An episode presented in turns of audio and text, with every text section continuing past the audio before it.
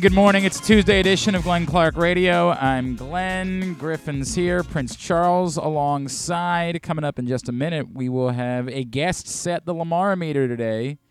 Cordell Woodland, our friend from 1057 The Fan, will join us. We'll let him take things over. I know which way I would have gone today with the Lamar meter. We'll see how he feels about it after a record 90% reading yesterday on the Lamar meter brought to you by Glory Days Grill. Later on in the program, uh, it's Tuesday, so we'll catch up with a friend Patrick Stevens. Some news Donta Scott is indeed coming back to the University of Maryland for a fifth year. We'll talk to him about that. Reflect on, um, uh, we lost a, kind of a, a, legend in Maryland basketball circles, and Billy Hahn. We'll reflect on his passing, and uh, we'll talk about the weekend that was in college lacrosse, including some drama in uh, Maryland's overtime win over Ohio State on Friday night. Talk about all that with our buddy Patrick Stevens. And Qadry Ismail joins us this morning. It's all over the place. There are people that genuinely believe like the Ravens have now put together a loaded offense. And then there are guys like me that are like, yeah, let's ease up on all that. Let, let me see exactly where Odell Beckham is at this point in his career before we start going crazy. We'll see what Qadry thinks, what his opinion is of what the Ravens offense is at this point. Plus, lots of other things we clearly have to get into. The Homer hose, which is definitely a Homer hose and not anything else, Mom and Dad. The the Homer hose. The, They're fans of hydration. It's a Homer hose. Be cool. Prom's coming up in a couple of weeks, and I'd like to be able to take my dad's car. Be cool. It's a Homer hose. Hydration, it's important. Okay, the Homer hose. Summer's coming up. I thought you were talking about like a like duo in baseball that's just cracking home runs, and that's the, their the Homer nickname. hose. The Homer No. This is this is where Charles clear, reminds us that he does not care about the Orioles, and he most certainly was not watching last night's game. Thank you. If I'm watching a baseball Char- game, Charles showing up to his internship at a Baltimore sports radio show in uh, all ready to go to talk about the Timberwolves and Lakers tonight because clearly that's the lead story in Baltimore. on eight, I, I had no expectations of A man who about understa- he that. I know what it is. We're gonna lose tonight. He So we'll leave it at understands his that. assignment. All right, joining us this morning, he is our friend from 1057 The Fan, where you hear him shake it up, and he draws the assignment of setting the Lamar meter today. I believe he has doused quite a few uh, pickle beers from the Homer hose over the years. He is my buddy Cordell Woodland, and he is with us now here on GCR. Cordell, what's going on, brother? How are you? What's up, Glenn? Everything good, man? Yes, sir, man. Can't complain. Beautiful day. All right, so I'm putting the pressure on you today. Um, I see. This is Cordell's first time setting the Lamar meter. Uh, I know you're familiar with what we're doing here. You understand it. I guess before we get to the meter itself, let's get your reaction, right? Where are you on the spectrum, not the meter, the spectrum of this is an incredible signing. The Ravens have the most outstanding offense versus, you know, this is a guy that hasn't even had 600 yards in the NFL since 20, uh, 2019. And even before the injury, kind of looked like he might have been on the decline in his career. Yeah, I'm, I'm not going to use the word incredible uh, when talking about this signing. I can promise you that. Uh, it's it's a it's a nice swing. It's a swing. It's a gamble, and I'm conflicted because I've been one of the people kind of beg, begging for the Ravens to take a shot on a receiver to to swing for the fences a little bit offensively. Um, to bring Lamar in a, a receiver that has actually accomplished something in this league. It's cool when you're drafting guys, these young guys, but there's so many question marks. We don't know what type of player we're getting. And Rashod Bateman, I think, is still really good, but the jury is still out. Injuries have kind of derailed the first two years of his career. Um, and with Odell Beckham, you can't talk about him without talking about the injuries. You Yeah. know, I think a lot of people still, when they hear Odell Beckham, they think that they're getting the Giants Odell Beckham, the guy that had uh, the ten um, double-digit touchdowns uh, in the first three years of his career, the guy who had the one-handed catch over Brandon Carr. Yep. Um, but you know, uh, and look, I'm not going to sit here and act like Odell looked terrible in in LA. He didn't. He looked really good. But also, he played with Cooper Kupp, who was the best receiver in the league, playing with Sean McVay, one of the best offensive lines in the league, and a guy in Matthew Stafford who's known for throwing the ball all over the field. So it, it's it's unique. It's a gamble um, because you don't know what Odell Beckham you're going to get. Um, I don't know if you can count on him to be the best receiver on your team, and honestly, I don't know if that's what the Ravens are looking for. But I'm not in, in terms of the 15 million. I'm not going too crazy about it. No question, they overpaid him. But I've been saying uh, a couple of times that I think that the Ravens may have to overpay to bring in a receiver that they want right now and to actually put a smile on Lamar Jackson's face which they've been reluctant to do really all, all season. And, and obviously, that's a huge factor in all of this, Cordell. But I'll, I'll, I'll, sort of double down on, on something you said. I think it's a risk worth taking, right? Like, I mm-hmm. even to me, if you get a marginalized version of Odell Beckham, we have to be honest about this.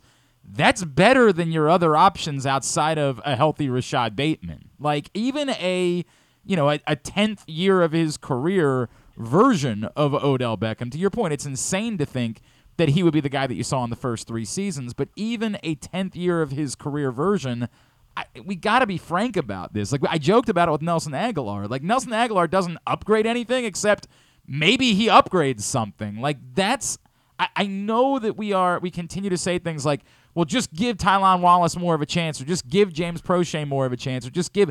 And I understand where that thought process comes from, but the notion that those guys are superstars and the Ravens are just like afraid of letting them have more of a chance. I, can I say it's impossible? Of course not. Can I think that there's anything that's realistic about that? Not a chance at all. So to me, even a marginalized version of Odell Beckham can potentially be an upgrade on what it is that you had otherwise. Oh, no question. I mean, they had the worst wide receiver corps in the NFL this past year. I mean, from production production wise, at least. I mean, sure, a lot of that is because uh, Rashod Bateman got injured early in the season. Um, but the fact of the matter is, they don't have a lot of talent in that wide receiver room. And Eric DeCosta said coming into this offseason that they were going to revamp that wide receiver room. Um, so if we're going, let's look at this optimistically for a second. Let's look at best case scenario with Odell with Odell, you do get number one. I would make the argument he's the biggest name the Ravens have had on their team next to Lamar Jackson since Lamar's been there. Since Lamar's been there, obviously not before, but since, since Lamar's been there, Odell's probably the only guy that he can kind of relate to in terms of like popularity. Yeah. So I think that does help because it gives Lamar kind of that outlet to somebody that actually understands him. He's really cool with Tyler Huntley and James Proche, but those guys don't understand what it's like to no be doubt. Lamar Jackson. No. You know, Odell Beckham does. So that that definitely helps. Um, and I think Odell, in terms of just on the field, like I said, the Ravens may not need Odell Beckham to be their best wide receiver or their best pass catcher. Mark Andrews is still that guy. Best case scenario, Rashod Bateman will be the second guy, and Odell's that third guy. And you know he's a guy that can definitely help stretch the field. We we heard Todd Monken at his introductory press conference not only rave about Odell, but he continued to use the word spread. He wants spacing in his offense. So uh, that's going to benefit a, a guy like Odell because he does still have the capability that he, if he catches the ball in space, he can make something happen. The Ravens are in need of more, I think, home run hitters, and Odell Beckham he kind of gives them that. And another thing that I think he can help with is just helping when Lamar gets out of the pocket. It's kind of irked me for years that the Ravens have not been one of the more dangerous offenses in the league in the pass game when Lamar Jackson breaks out of the pocket and extends plays. I think the receivers have done a poor job kind of working back to him, finding the vacated areas on the field to help their quarterback out. But one thing about Odell, he's very quarterback friendly. He understands how to find the open areas on the field. He's been known as kind of like a freelance route runner, so he will adjust his routes kind of on the fly based off what the defense is giving him. And I think as long as him and Lamar are on the same page, that'll help Lamar in a lot of ways. Yeah, to your point, I think the Todd Monken factor is real in all of this. The last really good season that Odell Beckham had was alongside Todd Monken and with lesser Mhm. quarterback play in Cleveland. Of course, the best that Baker Mayfield ever looked uh, that season when Yeah. they were together in Cleveland. So, you know, I, look, I, all of it to me makes it a risk that's worth taking. I'm just not ready to say today that I definitely think this alone makes the Ravens a dynamic or super threatening offense, or that I know Odell. Like it's one of those things where I say, okay, I, this is better than doing nothing for sure. Um, Mhm. It's it's hella bold to set yourself up for if it doesn't work, you're gonna have to suck up ten million dollars worth of dead cap space next year. Like that's boy, I you know, that's not great, but hopefully it works and you decide that you want to keep Odell Beckham around and that's not something that you have to worry about moving forward. And I, I don't know, hopefully he and Lamar Jackson fall in love with playing together and they both want to stick around for some time. I I I that would be great if it works out that way. I don't know. I mean, I'll say this. I think the Ravens are in uncharted territory right now. They are, you know, they this is a weird off season for them. Yeah. They've had to experience things that they haven't had to deal with in the past. They've been the subject of a lot of scrutiny and we know the Ravens have kind of been, you know, that that prestigious organization that the league kind of looks up to. Uh, but this off season, man, it's been quite a few eggs thrown at the Ravens, and I, I, I don't think that this was just a move to put a smile on Lamar's face. This might have also been a move to put a smile on some of the fans' faces as well. You know, I, I think that a lot of fans that aren't usually speaking out against the team have done so this offseason.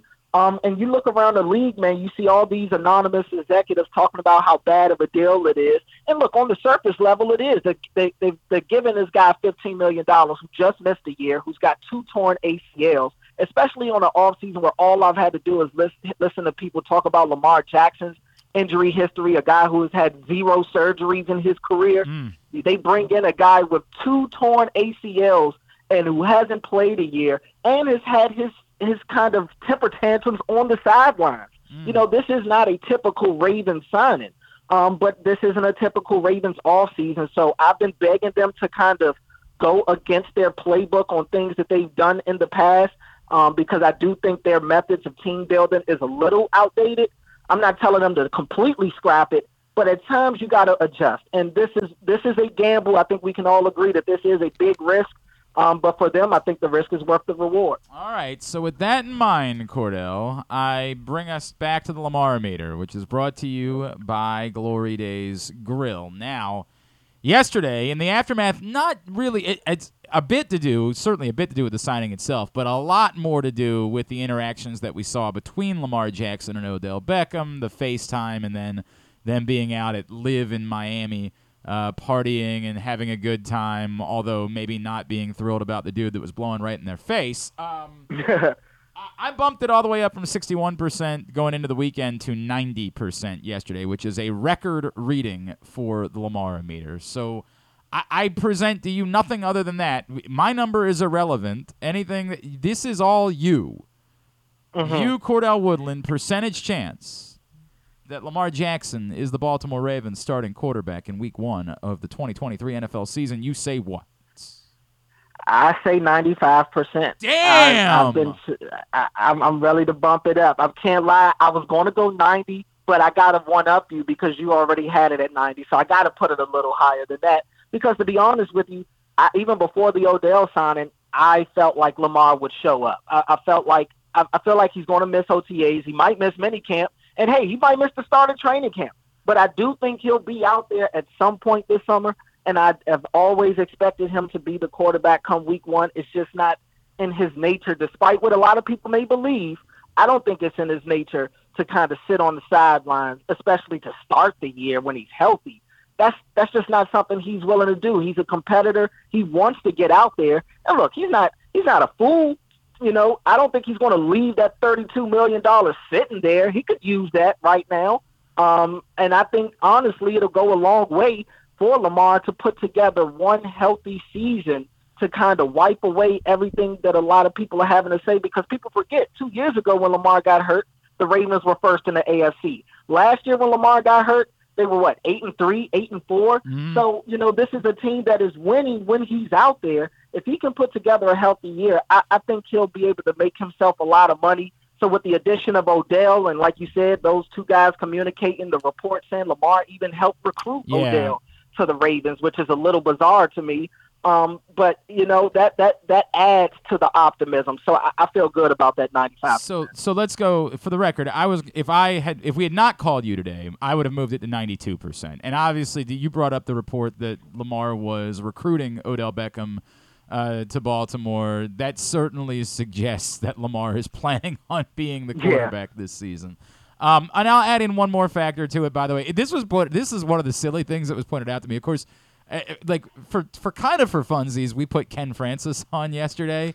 It was I, brought I up. played some of that audio. That was cool. So you know what was weird? It was brought up to me by somebody within the kind of the reporting world that you could make an argument that that's the first time that anyone associated with Lamar Jackson that has spoken on the record Yeah. this Yeah. offseason. And I was like, I guess technically that's true, right? like I Yeah. we're still kind of confused about exactly what the association is between Lamar Jackson and but they Yeah. are we, we know for sure they're business partners. So it it does Yeah. qualify. And I said, okay, and his comments about how much Lamar, you know, you know, loves John Harbaugh and loves Eric DeCosta really wipes out Mm-hmm. any thought process that people have had that Lamar Jackson is just done with dealing with the Ravens or that that has just been poisoned or soured to a point that he couldn't be back. So, you know, I I I was kind of blown away by the you know the person that reached out to me about this. I was like, I guess technically that's true, right? Like, I guess there's something to be said for it. So I was gonna very bump true. up. I, the only thing that I'll continue to say, Cordell, like the the plane still needs to be landed, right? Like, I I guess the question would be if this was the difference, why hasn't Lamar said? All right, let me fly up there and sign the tender this week, and or sign sign the um, yeah the tender, and and get things going, right? Like the plane still has to be landed at some point. And if I'm Lamar Jackson, it's still not going to be at $32 million. Like, I'm, whatever, come hell or high water, I ain't playing for $32 million this year. So, you know, you gave me Odell Beckham. I appreciate that. Now, if I'm playing for one year, you're going to have to bump that number up too. And you're going to have to give me, you know, a bonus structure. I know that Florio has put out there a couple times the idea of like a million dollars per game, because then if he plays 17 games this year, then he gets essentially $50 million for the season. Whatever it is, Right. I, I still need something. I I ain't just showing up and playing for $32 million and helping you get one over on me by having me play significantly below my value. So if I I am if I'm agreeing to one year, we just got to do something to figure out that one year because it ain't going to be at this number.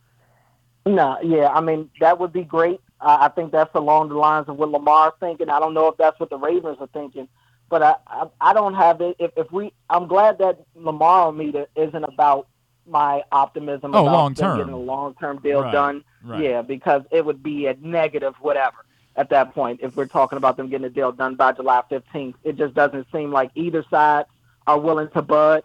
And I, I, I think that this is this bringing in Odell is a message from the Ravens to Lamar and the fans. But this isn't en- this may be enough to get Lamar for this year. And like I said, I think Lamar Right. was going to show up this year anyway. But this isn't enough if we're talking about the future. It's still about the dollars. Um, and I, I, I think, uh, like I said before, I think Lamar would do himself a big service by putting together a healthy year. Um, because then he has a, a lot more leverage than he currently has. Because right now everybody's just sticking to the fact that he's missed the back end of the last two seasons. Well, I'll add in one more thought to what you're saying, Cordell, which is with that in mind, that I don't think it's going to be a long term deal done, there is still a small part of me that says, what happens if the Ravens get an offer that just knocks their socks off, right? Like, what mm-hmm. happens if a desperate team after the draft that didn't get a quarterback, that the maneuvering didn't work for them, just says, dude, we will give you six first. You know, like and I'm, I get it. That's absurd, right? Like I understand that it's not going to be that. But what what do the Ravens do if an offer they didn't think was going to come in suddenly comes in out of desperation? And that's the part that's fascinating to me because they make this Odell Beckham move. They've said all along it's going to be Lamar Jackson. But if they don't know that they can get a deal done long term with Lamar Jackson and someone does put a deal on the table that they don't expect to see coming, what do you do then for your franchise? And that I don't I don't know what the correct answer is, and it's just enough Right. for me that I've got to leave a little wiggle room here at the end of the Lamar meter for those of you that think that I should have it up at 100% at this point. It's- Yeah, I mean that's a good point. and I do think there will be more movement than there is right now in the Lamar uh, situation after the draft because there's going to be teams that didn't get their quarterback. I still think the Jets are a team to watch because that whole situation stinks right now.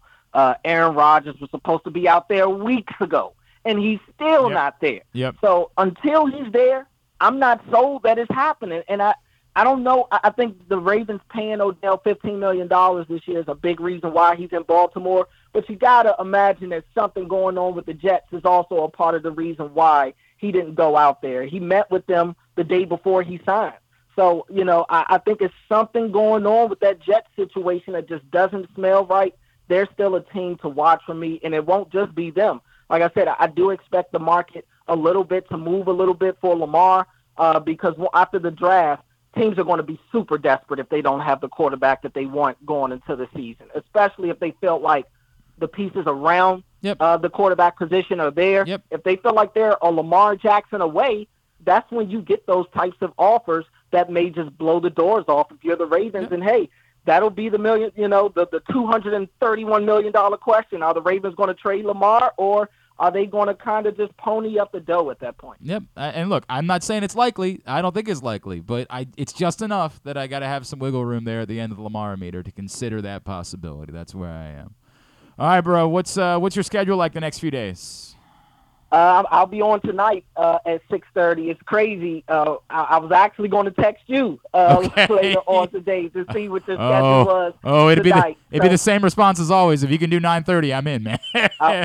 yeah, yeah. I, I'll I'll look and see what we could do. Oh yeah, because tonight is uh that Tuesday. So yeah, we'll Yeah. we'll try to make something work. But yeah, I'll be on from tonight from six thirty to nine after uh, Baltimore baseball tonight from uh, Pickles. Awesome. At Cordell Woodland on Twitter. It's- You know what? I did it again. Oh, man. I was doing it the entire time. I've been so good the last couple of weeks. At Cordell Woodland is how you follow him on Twitter. I know it. It's the Baltimore in me coming out when that happens. All good. I promise you. Hey, bro. Appreciate you. Uh, th- thanks for doing this. It was fun, man. We'll do it again soon. All right. Yes, sir. Thanks for having me. Cordell Woodland, 1057 The Fan, all the way up to 95% on the Lamar meter. Brought to you by Glory Days Grill. Great food, good sports. I, I It's gonna be Fair tough number. to. Yeah, I mean, well, it's gonna be tough to. I don't know. I don't know. I don't know what. Could Although drop he's it at not this playing for. Tyler Huntley. Yeah. well, I mean, just an, Oh, an- man. another opinion can drop it, or Yeah. you know, an adjustment can drop it, and that's I, I wouldn't have moved it up to 95%. I do still think all that other stuff. I, I, I get where all of your emotions are. I've had a, multiple people say, "Dude, it's time to retire the Lamar meter. It's over. It's done." No, it's not done until it's done. The plane has to be landed. I, I get it. I get what you're saying. Just like the plane has to be landed in New York with the Jets situation. That's situation. exactly right. That's exactly right. The plane, everybody in New York is operating that Aaron Rodgers is the quarterback of the team. But the plane has to be landed. And right now, it looks like the plane is making its descent. But the two things that I brought up are still relevant. Lamar actually still has to, to show up, and I'm still, if I'm Lamar Jackson, not playing for $32 million. Forget that. It's not happening. I do like the million dollar incentive. That was not my idea. That was Yeah. Florio's idea, and he's put it out there a few different places. I think it's a good idea. I think it's a way that you can still structure to keep the, the salary at a certain base, but then work with bonuses in order to make this work. So if there is still something else that you could do to improve the team between now and then, if you know Adrian Amos continues to linger and you want him, Rock Ya-Sin, some of these veterans that are still out there that you've talked to that you would still want, if there is still a veteran edge rusher that you could bring in at some point. Um, I don't even know who that would be. I'm not. I haven't thought about that. But if there is this year's version of Jason Pierre-Paul that could be out there, sure, any of those things could be factors. You obviously want to save a little bit of money for street free agents during the course of the season, so you want to keep the figure as low as possible. If you can do it with a bonus structure in order to make Lamar happy, you know, that's that be a good way to go about doing it to still give yourself a little bit of wiggle room. All that being said, I still think that Lamar Jackson is planning on showing up. I they got to figure they got to dot the i's and cross the t's to make sure that he's there because if suddenly Lamar Jackson's doing all this work and internally he's saying, "Right, but you got to pay me 50 million." And the Ravens said, "Whoa, whoa, whoa I wait, 50 million. You know what the number is, man." Then we create a new set of problems at that point. That's a different it's something that hasn't been addressed that still needs to be addressed. As much as we're all sold, you still have to address that. And again, the unknown of what team isn't going to have a quarterback when the draft is over. To the point about the Jets, it's extraordinarily relevant. They have a plan. But if Aaron Rodgers wanders into the darkness again next week and suddenly comes out and says, "Ah, you know what? The hell with this. Forget it. I'm not doing it." forget it. I'm done. It's over for me. I don't care. He wants to run off to Amsterdam to do, you know, ayahuasca with a shaman or something like that. Like if that's what he's into, then the Jets are suddenly sitting there screwed. Like well, we've got a team that we think should be able to compete. We don't have a quarterback, and who knows what they'd be willing to offer at that point to try to make it Lamar Jackson. So How long will the Packers just block it, or like I don't know. I think the draft is probably about the time when they Right. acquiesce. I, I mean, I think like they it- might have a deal done already, and Yeah, I don't know that they have a deal done already. I don't know if it's a Hollywood Brown situation as much as just like once you get to the draft, you kind of want to have like your plans in motion at that point. Like you kind of want to just know what your team is going to be. And it's easy for them to say, well, we know Jordan Love's going to be our quarterback and we know all those things. But, like, you know, you still have to, again, you still have to land the plane. So we'll see. We'll see. I'm still, I'm, I would have been 92, I think today is where I would have gone. It was really 90, 90 and a half. yeah, so. no, I would have been 92. I think it was really funny. What was that, that it was brought up to me? Somebody, a, a reporter type, brought up to me last night. He's like, "Dude, I,", I and he, he- like he also said he thought I gave um, Ken Francis too much leeway. I was like, I mean, bro, Well, I what are you gonna do? Cut him off like What do you want, what do you want me to say? Like, I don't think he. Like, I, I guess there are people that are convinced that he's lying. Like, I, I, had, I, I literally, I got this message. Do you think it's more likely that Ken Francis was pitching a crappy product to teams than he was, you know, trying to become Lamar Jackson's agent? My answer was yes. I 1000% think that's more likely. I, I, I don't know in what world we're coming around on the idea. Now, you can say whatever you want to think that for Lamar Jackson to have declined as many offers as he has to be a spokesperson for someone, but to choose to partner up on the entire gym, have whatever opinion you want to have about that. I don't care. That's have plenty of opinions about that. This is the only guy that's done business with Lamar in the past. Well, what I would, I would what I would say is like Lamar clearly is not the same as everyone else. And in his mind, being 8 billionth person to be a spokesperson for whoever it is, RC Cola, you know what I mean? Like that just might not be interesting to him whereas being in on the ground level on something that can be his might be. It wouldn't be what I would do. I would be more interested in wait a second, you just want to give me money to put up a tweet about your Okay, I'll do that. I'm the guy that doesn't want to do the work. But he just might be driven in a different It's the thing that I keep saying about you guys when you obsess over the agent thing. You want him to care about what you care about. I get it. I understand. He has the right. He has agency.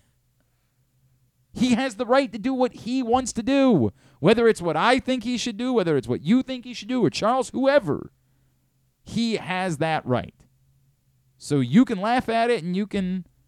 Other people, if somebody said to me last Wednesday, I'm going to fly you for free to Augusta for four days and put you up in a house for free, and food is free, and you'll be standing on the 18th green for free all day, or sitting, you know, in a in a luxury suite on the 18th green all day for four days. No catch. Just hop on the plane and we go. I would have said, no, thank you. All good, man. That sounds like hell to me. And anybody who heard that would say, "Are you insane? Are you are you bat ass bonkers?" It was free to go to Augusta, and I would have said, "That sounds terrible. I have no interest in that." And you wouldn't be right, and I wouldn't be wrong. Because for me, it really would feel like torture. I, God bless you that love golf. It would feel like I was being waterboarded to sit at a golf tournament for four days. Would be hell for me. You should get food and stuff though. Great. I can do that at home. But you got to pay for that food. All good. I will gladly be willing to pay for my food to avoid feeling waterboarded. Cheap hot dogs.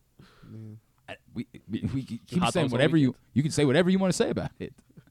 That sounds like torture to me. What I'm into is different than what other people are into. If I say to you, I'd like to, you know, fly to Monte Carlo to watch tennis for a week, you'd be like, "Really? I that doesn't sound." Uh, you, I don't Well, know, it's I- Monte yeah. Carlo. I mean, Monte guess, Carlo. I guess I most mean, people would probably go to Monte Carlo. I'll uh, watch I the guess beach that- in uh, Go the to- background, go in the to something backdrop. that people would do. But like I, I'm into things that other people aren't into. I accept that. Whenever I was going, I went to three WrestleManias, and there are a lot of people that would be very confused about my choices. I had a great time with my friends. That was the point of it. One of them I don't remember because I, I somebody slipped something into my drink. I swear to God. really. I swear to God. That's- I have no recollection of it. Now, nothing, nothing terrible happened to me. Thankfully, nothing. It's not. I'm not trying to make a joke about it. Like nothing terrible happened to me. I just don't remember any of it. And I know what blackout drunk feels like. This was not that. This was something else. The point of the story is, I'm into things that other people aren't into, and what I do is different than what other people would do. Lamar Jackson wants to be on the ground floor of the entire gym. To you, that sounds insane. That sounds reckless. But to him, that's what he's interested in. He's more interested in that in that than he would be in partnering up with Super Megacorp to send out tweets about their products. You can think that's dumb. You can think that's whatever. That's his deal. So, yeah, I think the most likely scenario is that Ken Francis, between Lamar Jackson and, as we learned yesterday, Isaac Bruce, was trying to call NFL teams and Hi, it's Ken Francis. I'm I'm working this thing with Lamar Jackson. GM hears that and says, "Oh, you're representing Lamar Jackson? Well, that's weird. I'm not supposed to be talking to you." Bye. Hangs up the phone. Says, "You're not. Get a load of this guy's this Ken Francis guy. Who the hell is that?" I think that's way more likely than it is that Ken Francis believed he was Lamar Jackson's agent. Nothing about that conversation suggested to me the guy thinks he's his agent, but they are business partners. And because of that, it, it is someone on the record, not a source telling Stephen A. Smith something, someone on the record associated with Lamar Jackson talking about how much Lamar Jackson loves Baltimore. And that is relevant in terms of those of you that believe that the relationship had just been poisoned to the point of no return. And by the way, after that draft press conference last week, I certainly understood why a few more of you might have had that feeling. Seeing the faces that John Harbaugh was making, seeing how uncomfortable it was in the room when they were shutting down Lamar Jackson questions that weren't even Lamar Jackson questions. So if that's where you thought it was between these parties, I, I would get it. What you had would make you feel that way.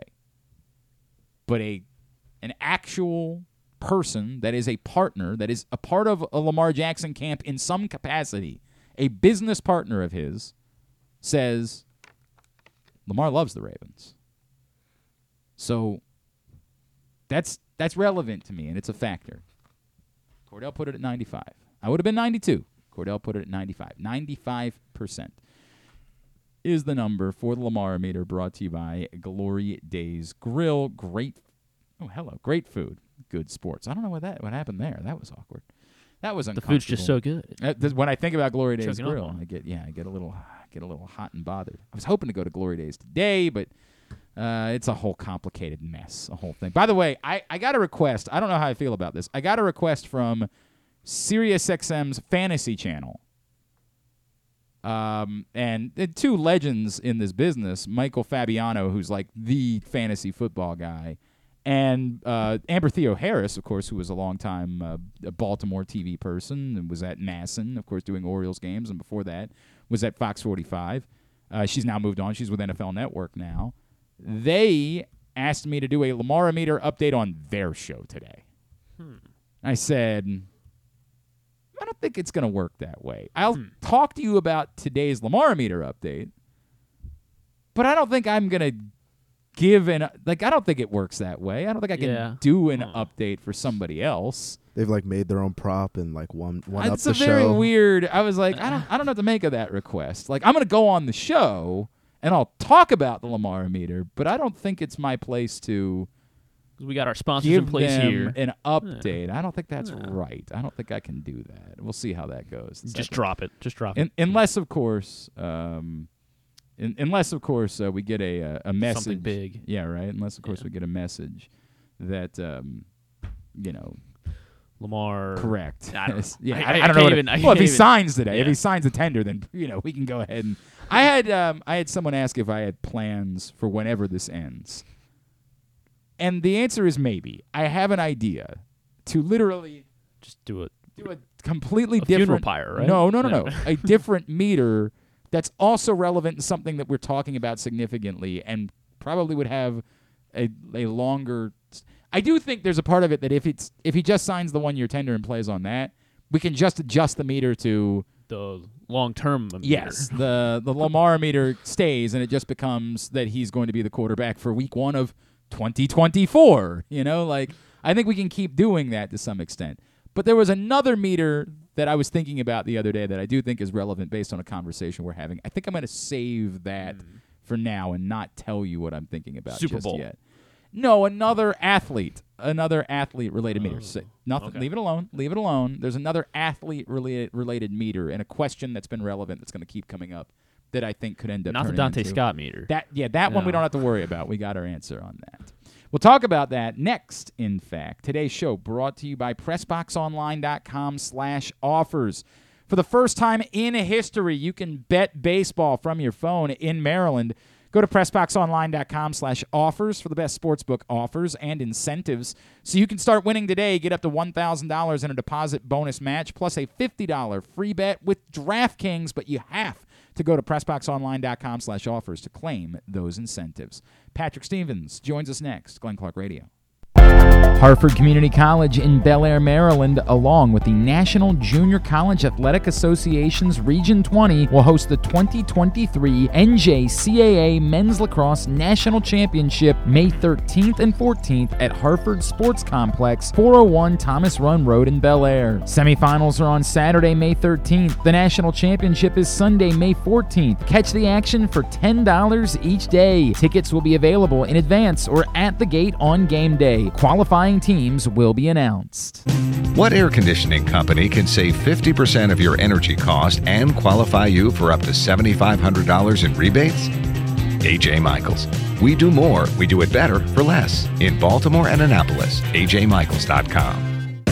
The latest edition of Press Box is available now. On the cover, Luke Jackson profiles Orioles phenom Gunnar Henderson, breaking down how he was able to become the top prospect in baseball at such a young age and what could be next in his first full MLB season. Also inside, we meet lacrosse players from the men's and women's college programs across the state, and Bo Smolka breaks down another year wide receiver issues for the Ravens. Press Box is available for free at over 500 area locations, including 60 Royal Farm stores, and you can always find the entire edition, as well as the best daily coverage of the Orioles, Ravens, and Terps at PressBoxOnline.com. That first sip. That first bite. Mmm. Start your day off right with a delicious breakfast at Royal Farms. Choose from a fantastic selection of fresh Royal Farms breakfast sandwiches and top it off with a rich hot cup of the freshest coffee in the world. At Royal Farms, breakfast is available day and night. It's the freshest breakfast in the world. Real fresh, real fast. Royal Farms. Stan the Fan here, welcoming back one of my favorite sponsors, the Costas Inn. And everybody around Baltimore knows the Costas Inn is a great place to go and grab crabs, steaks, salads, soups, whatever's on your mind to eat in person. But did you know that the Costas Inn has upped their game? They are now one of the premier takeout places in Baltimore. Give them a call now to order your food 410 477 1975. That's the Costas Inn, over 4100. 100 North Point Boulevard. Make the most out of every day in your Toyota RAV4, available in hybrid or gas only models. A RAV4 can get you where you want to go in style. Check out buyatoyota.com for deals on new RAV4s from your local Toyota dealer today. Check out PressBoxOnline.com every day to find daily winners and betting advice from Jeremy Kahn. And if you want some advice about life decisions that you probably shouldn't make, here's Glenn Clark. All right, back in here on GCR as we continue along on a Tuesday edition of the program. Today's show is also brought to you by Birdland Sports. This t shirt right here, 2023 World Series champions, is available for just $10 right now at birdlandsports.com. So if you're feeling bullish after the Orioles got a big win last night, if you're uh, drinking the Kool Aid out of a Homer hose, go get this right now at birdlandsports.com. Just 10 bucks. Of course, check out all the other great shirts and um, gear that they have available for you, but that one in particular on sale today, birdlandsports.com. Joining us now, as he does every Tuesday, to talk some college sports, he is our friend, Washington Post, as well as USA Lacrosse Magazine. You follow him on Twitter at Discourse, D1S Course. He is Mr. Patrick Stevens, and he is with us now here on GCR. Patrick, I apologize for missing you on Friday. Of course, the Orioles had the audacity to uh, move the uh, opening day game to a, a much worse weather day than it would have been on Thursday, but it's always good to catch up, man. Thanks for taking the time for us. Sure thing, Glenn. Patrick, I um I don't I, I'm wondering if you could just start by kind of giving context for maybe for young people that don't understand Billy Hahn's impact on Maryland basketball. Can you give us some context for someone who was never the head coach of this program, but whose legacy I think stands out very significantly among figures within the history of Maryland basketball? Well, I, I think you have to kind of look at him as in not necessarily the alter ego of Gary Williams because I don't think that that's necessarily accurate, but he was definitely a, a big part of the rise of Maryland basketball in the 1990s. Uh, you know, he's a, a Maryland grad like Gary is, and you know had been a head coach previously. Joined Gary on his staff uh, when he came from Ohio State, when Gary came from Ohio State, and was there every step of the way through the first Final Four year in terms of scrapping back. And and I think anybody that that knew Billy knew that there there was you know as much that was one thing that he and he and Gary had in common. They were they were little little guards that were scrappers and and had fought their way uh, all the way to the top of college hoops. And you know he was such a big part of of some of the great recruiting stories uh, that Maryland had in developing guys, and being a guy that you know you you might not necessarily have had the best relationship as a player with Gary while you were playing at Maryland, but that was kind of the guy that that would you know be sort of a booster, you know, a guy that would you know put his hand on his shoulder and, and kind of pump some guys up. Um, and you know, there's always a little bit of volatility to Billy too. I, I can remember when he was at West Virginia, they were playing in the NCAA tournament at at a at in DC. I think it was against Duke actually, and he wasn't happy with some call, and there was a timeout. He basically stood on the outside of the huddle, just staring down a referee, sort of the Fran McCaffery thing, except it was an assistant coach doing. I don't remember you know? this. I And don't- he had his This is great. no, no, no, be- because because that, it wasn't on TV or anything. Yeah. You had to like be there to see it, you know. And you know, he had his chest puffed out and everything. And, you know, he just went back went back and did, did his business, you know, because you know Huggins was busy with other stuff at that point. But that was kind of like who he was. There was a little bit of that, you know, larger than life element to him, and obviously got another chance to be a head coach at LaSalle. Left after the after the first Final Four year, and obviously, you know, we don't need to dig into everything, but, but got caught up in some stuff that was, you know, probably not the, not necessarily, uh, it wasn't anything that he did that was a, a terrible reflection of character. Just essentially a poor choice, and it, it didn't work out, but ended up at West Virginia for the tail end of his career. Uh, and you know that guy was a basketball lifer, and uh, you, you think about you think about the number of players that he had an influence on uh, really remarkable. And and as for the you know the Maryland element, you know it it says something about uh, the the influence he had at Maryland that they they sent him a championship ring the year after he left. Yep. You know because he had such a huge part in in building the roster that ultimately sniffed down the Nets in Atlanta that night. There's no question. I, and a lot of, if you, you know, kind of peruse around Twitter today or maybe just search Billy Hahn's name, there have been a lot. There are so many Yep. stories. Yep. So many stories. Yep. There are a lot of really wonderful stories that are being shared about him. As sadly, uh, Billy Hahn passed away last week at the age of 69, but an, a really important figure um, for young people, maybe to do a bit a bit of a history lesson on a really important figure in um, Gary Williams' tenure and the rise of Maryland basketball, and a, and a really beloved guy among um, all of those players, and that you know from the Taj Holdens, the, the guys that I have heard from this week that just would tell you so many great things about Billy Hahn. I would encourage you to just search his name this week and uh, take a couple of minutes to learn more about uh, Billy Hahn and what he meant to so many people within Maryland basketball. Uh, Patrick, speaking since we- we're on Maryland basketball, obviously some uh, big news in the last 24 hours. Donta Scott is going to return for next season. I, I don't know what to make of it. I think that Donta Scott is probably a better player than we saw for much of this season. I assume that they're happy to have Donta Scott back. Obviously, they're going to need someone. You know, they're going to need him to be a bit more consistent next season, and what I would imagine is still going to be a large role for him. Yeah, and and obviously that uh at the very least that's a, a consistent player potentially for them to, to have next year. At least a veteran player, but the consistency would be a little bit helpful there. Um, you get a known. Uh, it's it's one less unknown to, to plug into to a rotation. But uh, uh, I'll, I'll I'll be candid. I, I didn't necessarily see that one happening. Hmm. Uh, so uh, ultimately, you know, I, I think for Maryland, like I said, it's it's one more it's one more known that you, that you have that you have in your, into your rotation. But uh, uh, certainly interested to see exactly how they play it. Also, you know, it also makes you think that there might not be another major front court addition for them Mm, this year, right? mm, Because mm. if you if you have Donta Scott and you have Julian Reese, is there room for Yep. you know another big guy, you know, a big guy, right? Right, the- like a you know, seven like footer one you're we suggesting. were talking about, like- yeah, right. Like one of those big yeah. guys. So, Yeah. so I, I don't know. I don't know if that happens. It, I don't know if it would make a whole lot of sense for that to happen. Uh, but time will tell on all that. There's still obviously another month or so of this silly season to, to sort out here uh, to figure out what rosters are, are realistically going to look like for, for this coming season. Speaking of the silly season, they did land a transfer, Chance Stevens from Loyola Marymount. I can't pretend that I know anything about Chance Stevens other than he did shoot 37.4% from beyond the arc. That's not lethal necessarily, but for a team that was, I mean, absolutely woeful for the most part beyond the arc last season, they could definitely use one more reliable shooter, probably one more beyond that. Well, let I, I want to give you two numbers here for uh, for Chance Stevens last year at Loyola Marymount. All okay, right.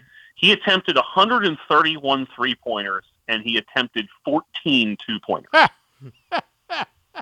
okay, so there is absolutely no doubt Yeah. what this guy does. Yeah. Okay, there is there is there is absolutely no doubt Yeah. about the skill set that he's bringing to the table. And the thought almost certainly is going to be, and, and I know we've talked a little bit, I think we mentioned Loyola Marymount at one point or another. They were a weird team this year. Yeah. Like they went out and they beat Gonzaga and they, they beat St. Mary's. Uh, I believe they beat St. Mary's. Um, but Griffin and I confirms they think they, got. BYU too. You know, Yeah. so, okay, but and they beat Georgetown and they beat Wake and and they also lost to UC Riverside, and you know they lost in the league to Pacific and they lost in the league, to, you know, to to to any number. You know, they they were a, they were a good but weird team. Uh, but he had some moments. He shot seven to ten from three against Wake Forest early in the season, uh, and that was his best game of the year. Had 23 points against them. And I'm sure the thought is, well, you know, this is obviously not somebody you're going to count on to play 30 minutes a game. I mean, he wasn't playing he wasn't playing that sort of those sorts of minutes at Loyola Marymount.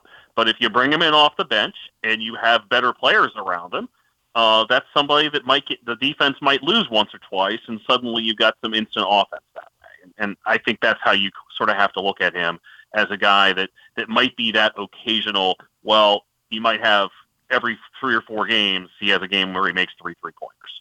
Okay. I think they can use that.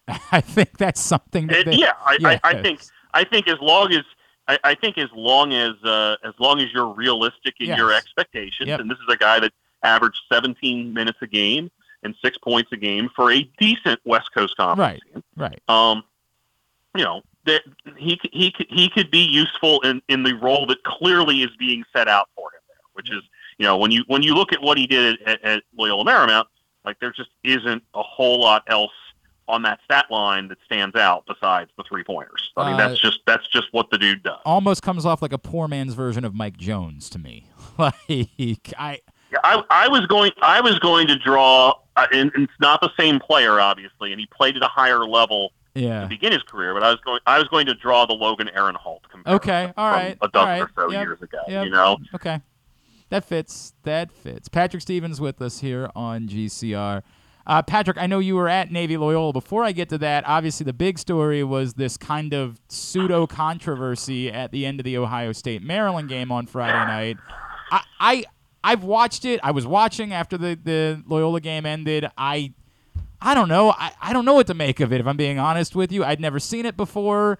I, I get that Nick Myers is hot about it. I also don't know that it really actually mattered in terms of the result of the game.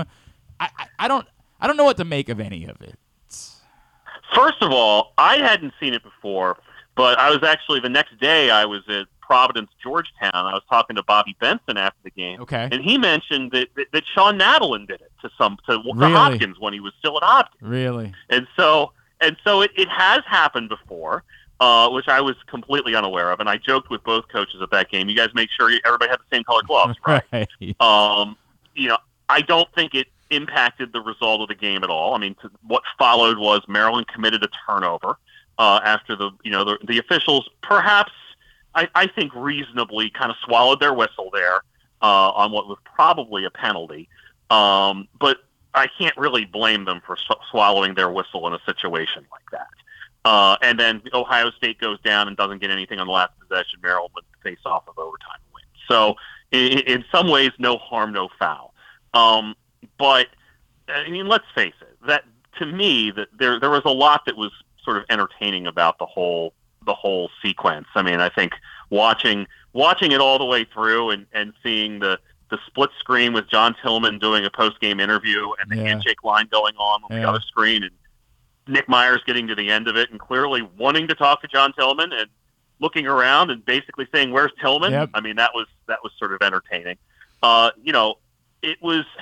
Here's the thing: like you know, after the last dozen or so years, that John Tillman will look at every last little angle possible to find an advantage. He will not. He, it's just what he does.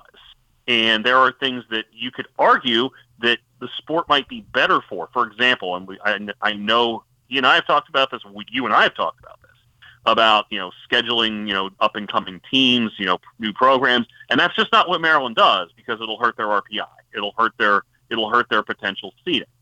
And so you know there are things that you know I, I think in the sport that you, that you look at that, that he certainly has a well earned reputation for completely looking out for his team at all times for every last little angle. And I think also, uh, you know, Nick Myers is, is one of the most intense coaches out there. So to have those two in this situation uh, just sort of added to the combustibility of it all, just because you, you had those two personalities. Um, you know, uh, you can sit there and say all you want. Well, I was just pointing something out to the officials, which is which is what John Tillman said. I didn't ask for Right. anything right. That's exactly at the end of the day, i- i- if, if you point it out, Yeah. like you're basically saying, "Hey, look at this." Yep. So Hey, uh, what, know, what, what's what's to- what's you- the rule on that, guys? What's uh you know what's that you know, all you about? got you you, you kind of have to own that you that you you know you you pushed the snowball down the hill. Now you might not have expected it to turn into an avalanche, but you definitely created created a little bit of that situation there. So a lot of that situation there. Uh, all I know is I'd really like to see those two teams play in the Big Ten Sure, tournament next sure. month at home. Yep. Like that, I, I'm I am all there for that. And by the way, you know the underrated, the, one of the most underrated parts of that whole sequence was the incredibly petty and incredibly justified stick check that Nick Myers asked yeah, for immediately afterwards. after- right. af- immediately after the violation. I mean, I'm sorry. Not necess- I'm not necessarily advocating like a whole lot of sniping and nastiness or anything, Yeah. but a little bit of that kind of pettiness, I, I, I can live with that. Oh, that, I- that that spices things up a little. I'm, I'm, I think they were about two steps away from doing the "you can't see me" um, hand motion. it. Like it was getting to that level of petty in those moments. It was wild. Um, I- you know, going back to the Navy Loyola thing, obviously a disappointing loss for Loyola. And their their hopes of trying to host the Patriot League tournament look to be about nil at this point. But I, I guess we really do have to pay attention to what it is that Navy's done over the course of the last couple of weeks. Well, they're playing much better defense. We'll start there, and and I, I think first off for the for the game that they put together on Friday, you look at Pat Ryan, 23 saves. That's the most for any Navy goalie since Mickey Jarboe. I think had 25 against North Carolina in 1999. So if you're a Navy goalie and you're getting your name mentioned in the same sentence as Mickey Jarboe, Mhm. y- you're you're doing something really really well because that's that is uh, one of the all time legends there. So I, I think the defense is playing better. I, I think offensively, it's weird. You know, they've had guys in and out of the lineup. You know, they're still without Xavier Arline and Dane Swanson and Pat Skalniak. Uh, th- they did enough on offense, but they're they're not wasting nearly as many opportunities as they were earlier in the season. But the big difference, I think, is, is on defense, where they just, just simply kind of found themselves in a lot of ways. And you know, Joe Amplo put it really well, where he said, you know, we're not a team that that that, is, that does lacrosse very easy. Like it's mm. not an easy team to sort of you know manufacture everything. And when you think about a typical Navy team, they're a team that relies on their defense and then sort of ma- does enough at the offensive end. Sometimes they've got a, a, a splendid talent or two that gives them a little more upside. Uh, but 11 10, 10 9, that, that's kind of the Navy formula. And, you know, they found it here over the last couple weeks against Loyola and Boston University. And they've gone from a season that was looking like it was going to be a colossal disappointment uh, to a season where, you know, there's a lot still in front of them. They still have their game against Army, which you know they, they are always competitive in uh, during the regular season, uh, and they've they've got a couple other regular season games left. I mean, they're looking like a team that, that's going to be in the conference tournament, might host a first round game, and is going to have a chance uh, to play for an automatic bid in all likelihood next month. So that's good work by the midshipmen to, to sort of salvage what uh, was looking really, really bleak, especially after that game where they were down five starters and lost 17 to six up at Villanova last month. No question. And and for Loyola, a very critical game, obviously, at BU now on Saturday. If there's, I, I, is there still a path for Loyola to be an automatic qualifier at this point if they win that game, or is that out the window at this point? You do you mean a you mean a Uh, sorry, yeah, at large. That's what I meant. An at large is is there still a path for them? to Oh, get an an at large. Okay. Yeah. Yeah. I think there I think there still is, but I, I think they're just about down to the point where i- if it looks anything other than you win out in the regular season, I think the Georgetown game is sort of a last uh, straw to kind of help out there a little bit. Uh, but they what they finish with what's it at BU, Georgetown, at Colgate, Lehigh at Lehigh is Yeah, it? is that what it is? or home against Yeah. It's something. It's something along uh, those Hang lines. on, I'll tell you. in two like if they it's, want, it, it's at Lehigh, and yes, correct. At BU, at Lehigh. Okay, Georgetown, so- Colgate, at Lehigh. Yes. okay, so you know you get if you can get yourself to ten and four, and you have victories over Georgetown and Maryland and Hopkins, that's probably going to help you. But, but that was you know on the the downside. You know Navy sitting there with an RPI in the 40s in a sport that has 75 teams. That is that's a worse loss on the than any any other at large contender has. Yep. So you're you're going to have to do some more work here, and, and frankly, if you do lose again, it better be to somebody like an Army that isn't going to hurt you as much. Uh, I, I think if you're tacking on like a Colgate or or even even a Lehigh who's outside the top 20 at the moment, maybe they get themselves back in. Certainly possible. Uh, that is not going to be a good thing. And, and frankly, let's face it. I mean, Loyola has not been as good a team for the last month or so Nope. as it was the first two weeks of the season. And frankly, it hasn't been close. No question. No question about it. Uh, all right, Patrick Stevens. It's time for our game. The uh, the game is: Can Patrick Stevens name the MLB teams that this particular player has played for? Uh, first up, a, uh former reliever, a man who was a three-time All-Star. He was three times a league leader in saves, and uh, they called him Papa Grande. Four teams for Jose Valverde. Jose Valverde was definitely with Arizona, He most certainly was. right? Yep, of course. And he was, and he was a Detroit Tiger. No, that one was the one I remember most significantly of the group. I- Yeah. There was another two-year stint that, admittedly, I had forgotten about, and I uh, honestly had no recollection of the final team that he played for. uh, Jose Valverde's other two stops. That's a That is a good one. Um, I'm trying to think here where else he floated around. So we're talking about the last year was like so what, last year's 2013 or so. 14. So so he was in Arizona 03 to 07. Then he was with someone for both 08 and 09. Detroit from 10 to 13, and then finished in 14 with another team.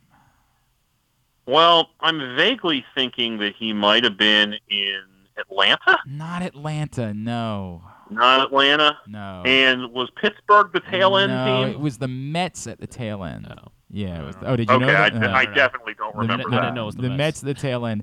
The Houston Astros in 08 and 09. Oh, The other stop for Jose Valverde.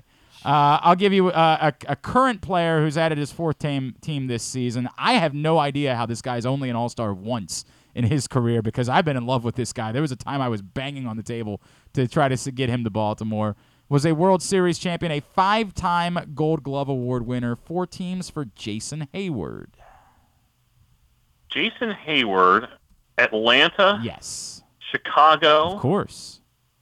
Um, he was in St. Louis mm, for a minute, for a right? season between those two. Yep, and then this season, I don't know where he is this season. it's so funny. I didn't know So- either. He's I all- di- Yeah, he's a Los Angeles Dodger. that's the one. Correct. Yep. And Is by the he? way, Lighting it we, up, isn't it? we could have we could have let Patrick guess. That's actually his go-to guess. So he, Oh.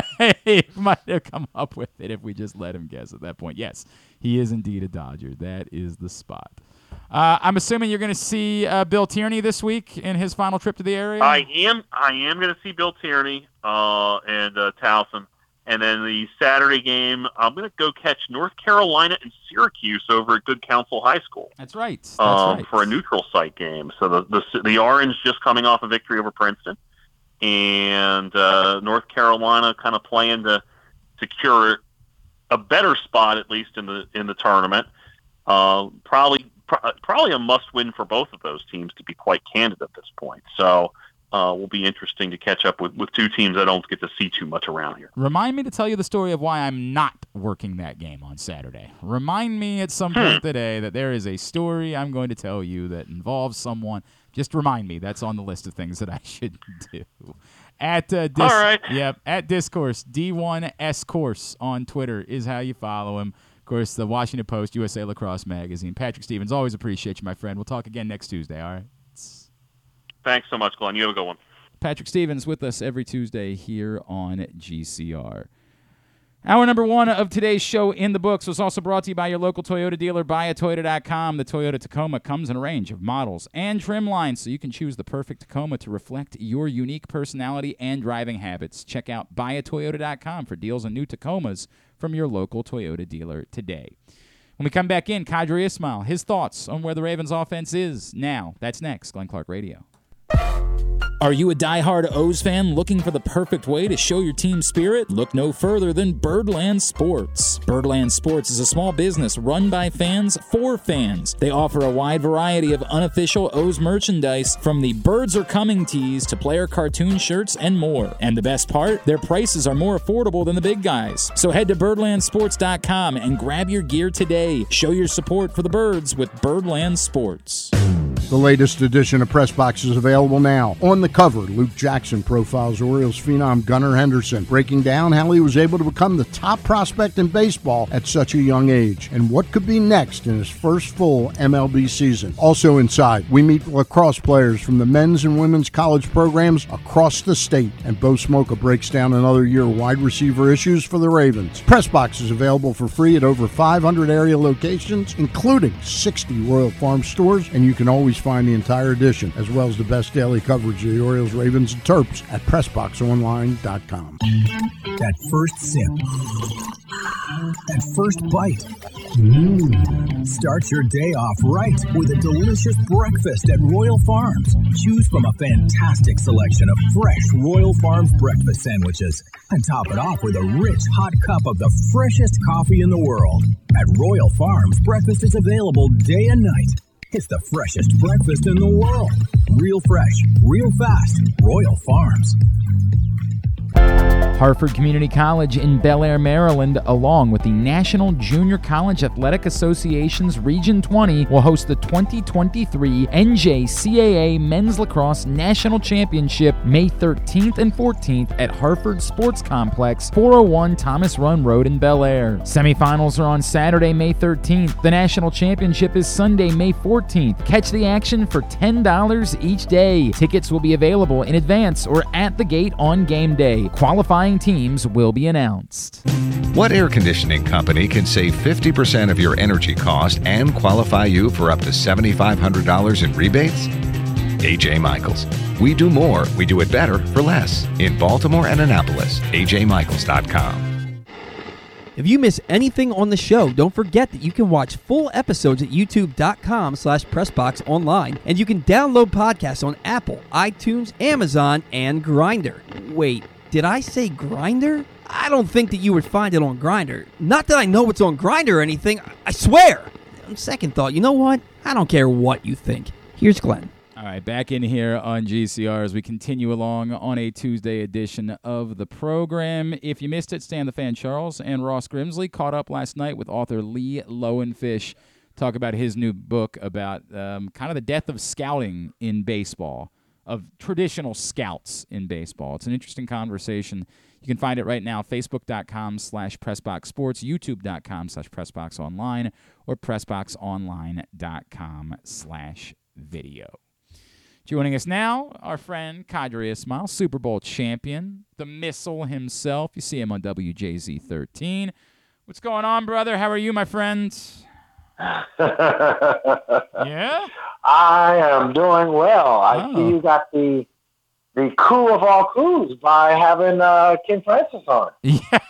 Yeah, we had we put Ken Francis on. You know what was really funny, dude? Somebody messaged me last night within the reporting world. Someone I think you know messaged me last night and said, I, "You, I know you were kind of laughing about Ken Francis, but you realize."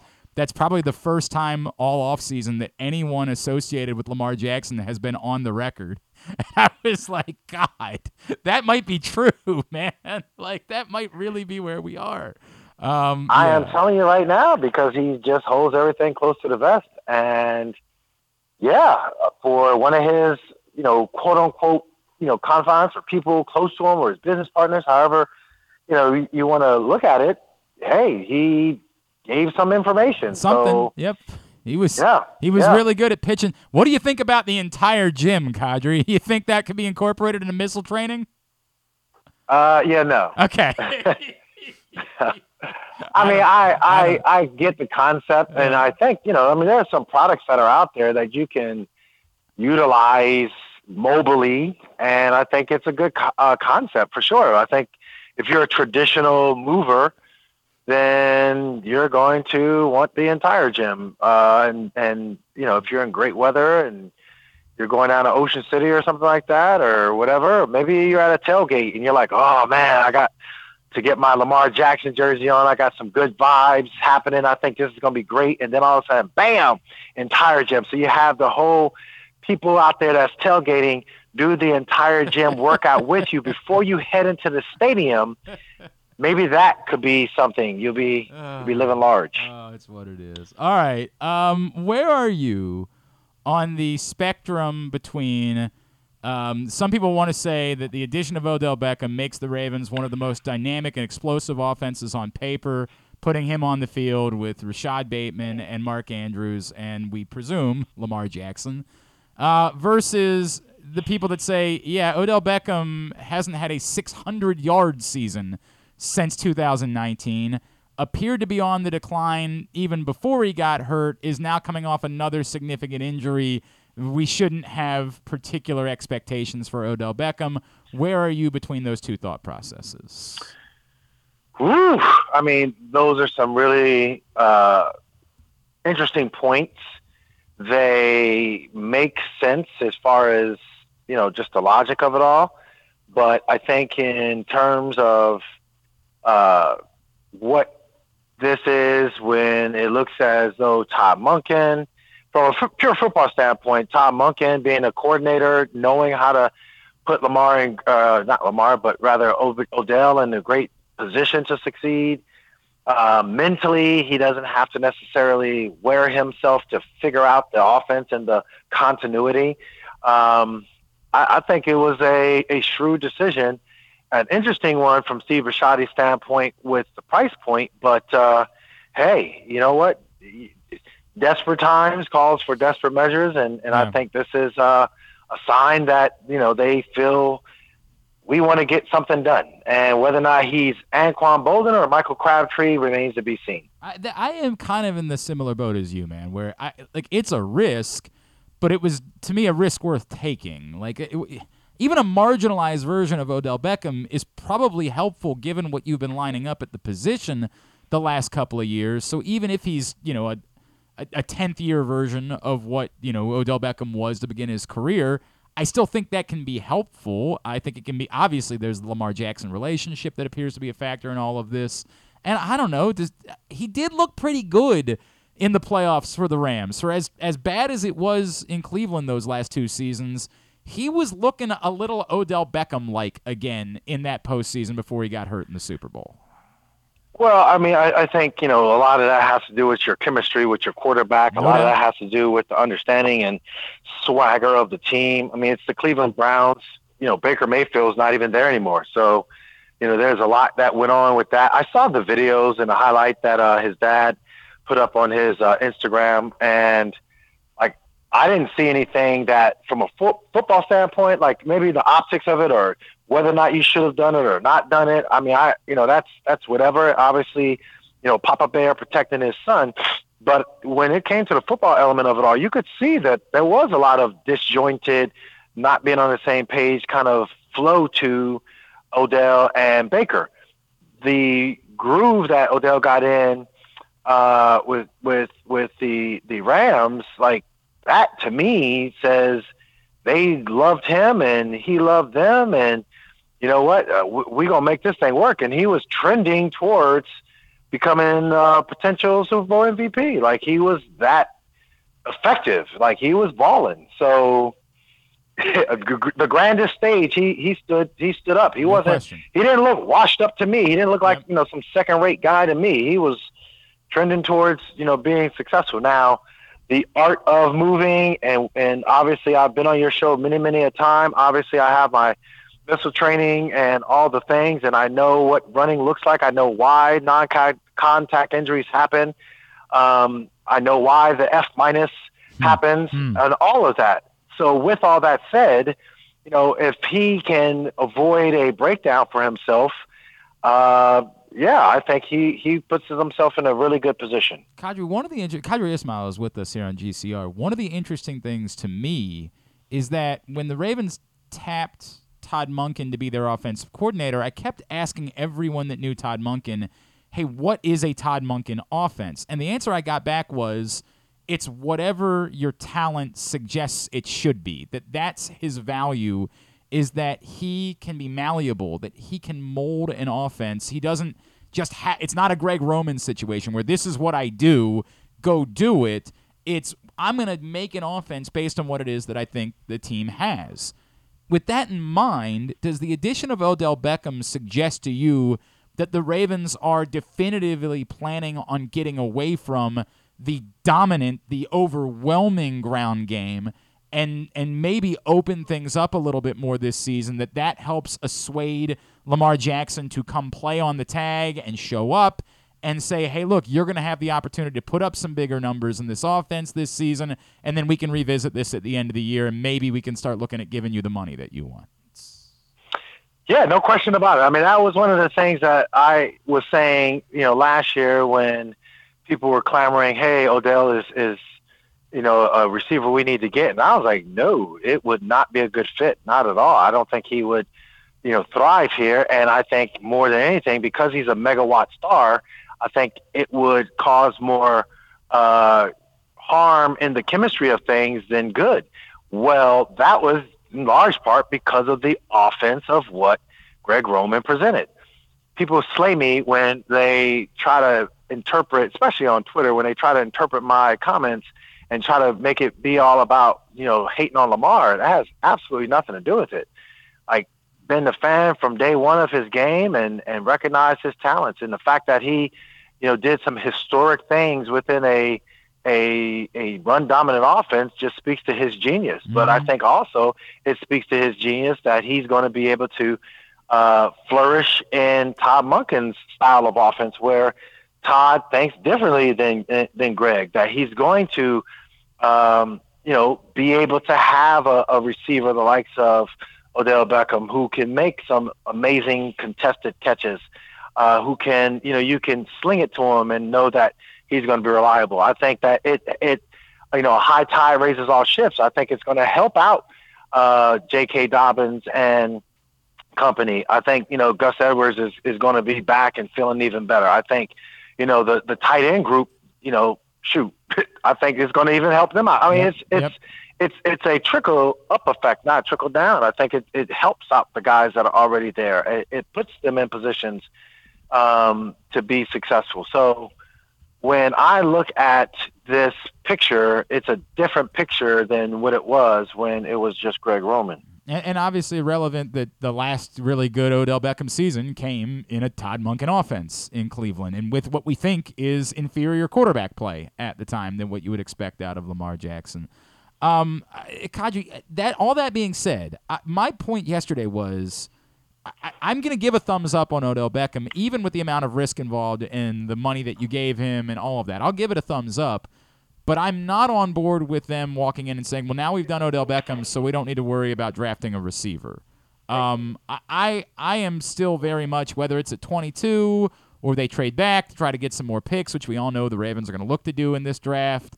Um, I, I am still thinking receiver early in the course of this draft because it's not a sure thing that Odell Beckham is going to work out and is going to be the same guy to me. Like I, I can't mean I can't have this mean we're good at receiver now. We don't have to worry about it in the NFL draft. Absolutely, and, and I think this is what have you done for me lately? Kind of a mindset of a general manager. You can't think just in the moment. You have to think long term. Also, there has to be that next guy that is going to be drafted, that is going to be developed. Uh, you, you have to continue to take shots.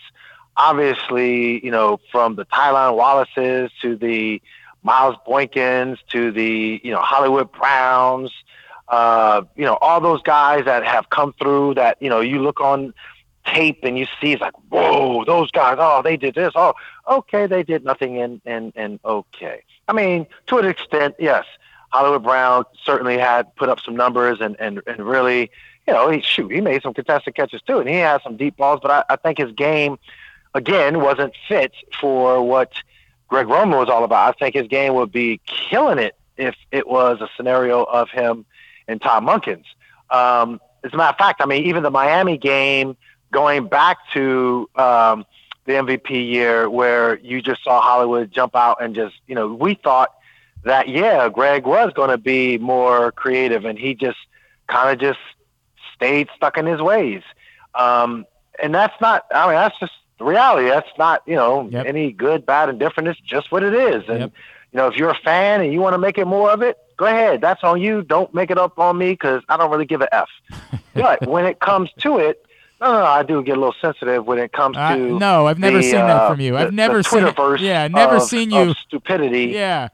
So unlike you, I've never seen you explode on people on Twitter at all, Qadry. Never seen the real the real Qadry come out in those situations. No, no, no. Stupidity bugs the heck out of me. You know, it's like, look, you you you could be a fanboy all you want, and you can, you know, uh, as they say, you know, lick the dude's bootstraps. Go ahead, knock yourself out. You know, I I, I appreciate all that, but uh, don't project your your stuff onto me. You know, if you want to have an intelligent back and forth, let's have an intelligent back and forth. If you feel like you have a strong opinion on what is going to happen, say it, but don't start doing all that projecting corniness like you, oh, I got Qadry because I retweeted his tweet that don't even make sense. Ooh, look at me just be, you know, I am, I am coming on your show when I need to do therapy Yeah. and let it all out. That's what we're going to do. We, we are going to have couch session, Lamar Jackson saga, Qadry Ismail on the couch style. So, Qadry, tell us, what did you really think about Todd Monken? Well, you know what? I think that dude is going to help bring back life into uh, Devin Duvernay, and and and also you're going to look at you know a young receiver being able to come into this moment, recognize that yeah, I am a rookie. It's going to be challenging. Um, but I can look at the way these guys are working. I can look at the way Odell is working. And if I have that inner dog in me, if I'm an alpha myself, the Ravens drafted me for the long term. I need to show up now in key moments for sure to gain the trust and confidence of Lamar Jackson. Therefore, that means he's signed. But I need to gain the confidence of Lamar Jackson and go ahead and and continue to grow my game. You know, that's that's how it is. You know, for I I'll go way back to when I was with the Colts. Reggie Wayne was in his second year, and Reggie was still you know grooming and going. Whereas you had a, an established guy in in Marvin Harrison. Well, eventually Marvin retired, and here goes Reggie Wayne into who he was. And then there were other guys that were behind Reggie Wayne, the T.Y. Hiltons of the world. So it, it's that's just how it is. So yeah, absolutely. You know, um, drafting a receiver doesn't look bad. I think, you know, for the Ravens, they they need to do their absolute due diligence when it comes to receiver and, yeah. and making sure that they know that they know and and not feel like they've struck out yet again. I, I know I've told you this before, but whenever you bring up the, your time with the Colts, I, I get an ugly taste in my mouth again, Qadry, because I, re- I remember you guys beating the Ravens that season, and and you you were into it on the sideline, like you were feeling yourself in the moment, and it's still because I like you so much, it drives me nuts that I haven't been able to get that image out of my head over the years. Um, you, well, my guy, I yeah. have not met Gary. I haven't seen Gary Baxter in a minute, but at the same time, I'm gonna definitely give him some dap, give him some love. Like, yo, bro, great job passing and feeling on me. Go ahead. Gary's such a good dude too, by the way. He's such a good dude, man. yeah, he is. Um, before I let you go, uh, and, and, and you bring up Lamar. I still think thirty-two million dollars won't get him to show up. Like I still think you have to uh, up that number a little bit somehow, some way for just this year. But with this, would you be comfortable if you're Lamar Jackson? And again, you want a certain number, saying with Odell Beckham in the fold, with Todd Monken leading the way I believe I can have the type of season that's going to make it unquestionable that I should get whatever it is they, that I want after this year is over. And because I feel like there are a lot of people that are still saying, hey, look, you might still have Lamar Jackson on the tag, but is he going to be happy to be there? Is he going to be willing to, you know, go go do all the things that he needs to do, or is he just going to be kind of going through the motions and frustrated? Do you think this is enough that he should be in a place where he's comfortable playing on the tag this year and believing that he's going to have a monster season? I think if it is a case where they can get creative, because I did hear, you know, you you hearing all kind of pundits talk about different things, and one of the things that made sense to me, um, the one gentleman was saying, look, you could do it where you have Lamar Jackson, thirty-two million, you sign that and give him a bonus uh, however yeah. per game bonus yep. Yep. of like some crazy amount, and then it would you know more than bump up his number. Um, clearly, in my mind, that's motivation and betting on yourself and thinking outside the box, and you know, however, whatever that number would be, you know. So it, there is there is that creativity that can happen. Um, it, it just it's just a matter of if it will happen when it comes to the the art of the negotiation between really it comes down to Steve Bisciotti. I mean, let's just be real. Yep. Eric is just the mouthpiece, but you know, Steve is the one that's going to really be pulling the trigger. Uh, there's no doubt about that. No doubt about it. All right, uh, missile training. Remind everybody.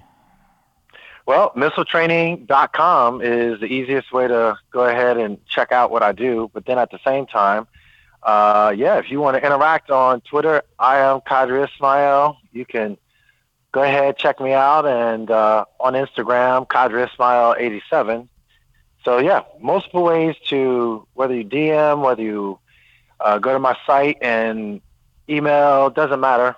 I am available for conversation and helping you be the best you you can be, regardless of age. Uh, love you, brother. Always appreciate you, man. We'll talk again soon. Thanks for hopping on this morning. Appreciate you. Thank you for the therapy. My guy, Qadry Ismail, Super Bowl champion. Uh, and what, what, where was he on our list yesterday? Was he the third most uh, yards in his first season as a Baltimore? Second? And it, it should have been number one because we had uh, Michael Jackson at the top of the list, and Michael Jackson shouldn't have counted because he was just coming f- with the franchise. He wasn't really a new player. Yeah, so People- technically number one is People, what he should. people sleep constantly. He I- was he was always my favorite story on Hard Knocks. I, Oh, I he- that how was a good I one. liked how they Yeah. covered him on Hard Knocks. I just people sleep because he was a TV personality because he stayed around here and everybody knows him. People sleep on how good Qadry Ismail was.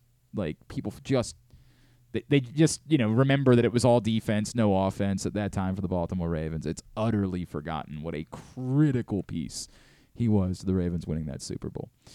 Hey, expert and award winning AJ Michaels Heating, AC Plumbing, and Home Performance will improve your home's energy efficiency and comfort levels. AC season is coming up fast. New rebates and discounts are available. More at ajmichaels.com. Uh, Orioles won last night. We haven't really had a chance to talk about it. Not that there's a ton to talk about from the game itself. I We don't have know. to I talk suppose- about the prop. Well, yeah. That we have to discuss, which again, I want to make it very clear it's a Homer hose. That's what it is. Be cool. It's- it's a Homer hose. It looks a lot like uh, a a a beer. Bowl. Don't Oh. ruin this for everyone. because it's the Orioles. Homer hose. I'm a fan. We'll talk uh, about that. Thanks, that. Charles. That's great. And speaking of ruining the fun, speaking of ruining the fun, the Orioles are screwing up. They're they're screwing up tonight. We'll talk about that next. It's Glenn Clark Radio. Baseball season is finally here, and what better way to celebrate than with some fresh gear from Birdland Sports? As a small business run by O's fans, Birdland Sports offers a great selection of unofficial merchandise, including unique designs like Birds Are Coming tees, player cartoon shirts, and championship prediction designs. And the best part, their prices are more affordable than the big guys. Get high quality gear without breaking the bank. So whether you're heading to the ballpark or watching from home, show your love for the birds with Birdland Sports. Visit birdlandsports.com today to browse their collection and gear up for the season. Let's go O's. Whether your focus is luxury and comfort, convenience and technologically advanced connectivity, or sporty performance and aggressive styling, we've got the perfect Highlander for you. Check out buyatoyota.com for deals on new Highlanders from your local Toyota dealer today. Another Orioles season is in the books, and the Bataround was there every step of the way as the Birds posted their first winning season in six years. And after promoting two number one overall prospects in Adley Rutschman and Gunnar Henderson, Mike Elias has said it's liftoff from here. Hi, I'm Paul Valley, and along with my co-host Zach Goodman, we'll be here every Saturday from 10 a.m. to noon all off season, discussing every signing, trade, and waiver claim as we navigate the cold winter months that lead to spring training. You can watch us at youtube.com slash pressboxonline and facebook.com slash pressboxsports or listen live at pressboxonline.com slash radio. And if you miss a show, you can find us anywhere you get your podcasts. So tune into the Bat Around with Paul Valley and Zach Goodman every Saturday from 10 a.m. to noon right here at Pressbox Sports. Stan the Fan here, welcoming back one of my favorite sponsors, the Costas Inn. And everybody around Baltimore knows the Costas Inn is a great place to go and grab crabs, steaks, salads, soups, whatever's on your mind to eat in person. But did you know that the Costas Inn has upped their game? They are now one of the premier takeout places in Baltimore. Give them a call now to order your food 410 477 1975. That's the Costas Inn over 4100 North Point Boulevard. If you need more of Glenn, you can also hear him every Sunday with Rita on 1057 The Fan. But also, if you need more of Glenn, um, what's wrong with you? Hey, did we uh, pick a winner from yesterday? We need to do that and Uh, get him yeah, uh, work on work on that today. We need a winner from uh, that and send them that uh, Glory Days gift card if you don't mind. Got it. Everybody that uh, gave us their uh, own personal Lamar meter readings, except it cannot be your Lamar-O-Meter. your your friend. Um, Which one? PFF. Sh- th- that. Uh, conversation for a different day, my dude. Conversation for a different day. Weird, weird bit. You know, it's not a weird bit betting on baseball, which you can do on your phone for the first time ever in the state of Maryland this season. So why wouldn't you take some like, you know, free money and free bonuses and incentives in order to do it? Baseball season is here, and for the first time in history, you can bet from your phone in Maryland. Go to PressBoxOnline.com slash offers for the best sportsbook offers and incentives so you can start winning today. Get five second chance bets at PointsBet when you deposit and bet your first $50. That's PressBoxOnline.com slash offers. That's the only way for you to be able to claim this particular incentive. Now, I want to. I'm gonna. I'm, I'm gonna. This is like a professional wrestling bit. Are you Are you familiar with the term kayfabe? Do you know what that means? You ever heard of kayfabe before? Either one of you? I, do not. So you're not professional wrestling guys. Kayfabe is when you're presenting yourself as a character, when you're presenting yourself as The Rock instead of Dwayne Johnson. Hulk Hogan rather than Yeah, Terry Bollea, Yeah. right? Which and which one of them had the the, the there was there was a Oh. bit about which one of them had the giant penis when they were in court. I guess I guess Hulk This Hogan did, actually right? came up in court, Yeah. where like in court they had to say, "Well, Hulk Hogan has a, Terry Bollea doesn't." Like it's actually was a thing that happened. This was like a huge case in my like Yeah. journalism law class. Yeah. um, I mean, look, I, Hulk Hogan's a piece of crap, but like he definitely got screwed. Like there's, th- th- it's a real shame that because you forget all of the good that came along with Deadspin. Like there, the original Deadspin had a lot of good. It also had this like there are no rules. This is the internet thought process that led to them posting the Erin Andrews video, which was a I mean, my God, no one should ever be allowed to work again after making that decision. Like, legitimately, probably should be in jail for sharing that video. Hulk Hogan, as much of a piece of crap as he is, did not sign up for having his sex tape shared out on the. Like, these things are violations. That's the way that it works. So it's a shame because there was a lot of good from the old Deadspin, but unfortunately, they didn't understand, like, hey, there are rules. Like human No humanity still has to exist in this process. All that being said, kayfabe is what's presented when you are the wrestler and not the person. So if I do, and I used to do interviews with pro wrestlers all the time, right? Like sometimes they will walk in and out of kayfabe during the course of an interview, right? Like you'll be interviewing John Cena, but you can't figure out if you're interviewing the man John Cena because his name is the same. It's not like Hulk Hogan was a different name. John Cena is just John Cena. Am I interviewing you or am I'm interviewing your the pro wrestler John Cena? It can be difficult sometimes. I'm going to step out of kayfabe for a second, but then I'm going to go back into kayfabe afterwards. Wait, you've been doing kayfabe? Only related to the Homer hose. I'm going to do shtick about the Homer hose moving forward.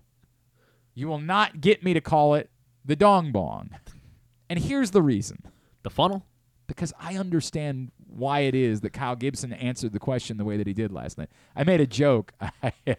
Our friend uh, Luke Jones, who works for a radio station that doesn't exist anymore, um, Luke tweeted out Kyle Gibson's quote. Very good quote. It's a great It's- quote. it's a perfect quote because he's in kayfabe, and that's what I appreciate about it. It becomes an outstanding quote. If you missed it, Kyle Gibson after the game last night said, "We want to make sure that it's rebranded a little bit. It's a Homer hose, not a dong bong.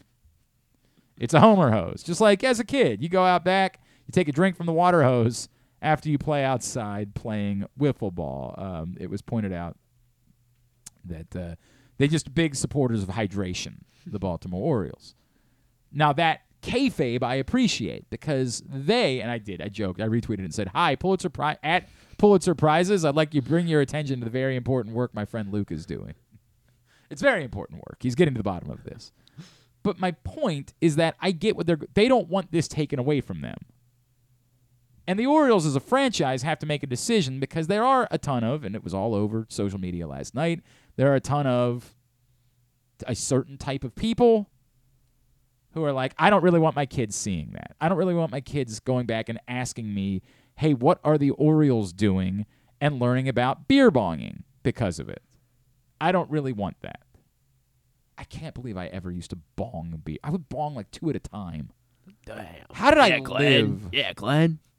the, all the dumb stuff where you like rub your nose and you like spin it around like that like somehow that's a thing but you convince yourself it's scientific. Like if I Well, get it the is. oil I off mean- my nose, it'll. I mean, there's a lot of does. things like when it comes to beer and that age where it's like It's I assume when just you get older, it's just like insanely why did I stupid. stick my keys through the can? Yeah, And there's then- a, a lot. It made a lot of sense. a lot of stupid involved. Bigger hole. So I get even if I'm even if we're not just trying to point them out as all being a holes, I can understand why a parent. I'm not quite as concerned about it with an eight year old, right? Like I'm not really there yet, but a twelve year old, someone who's right on that cusp, I could understand as a parent why it is that you'd say I don't really want my kid to be seeing his favorite, you know, his role models be bonging beers in the dugout during a game. Like, and I get that's not actually what they're doing, but you understand the point.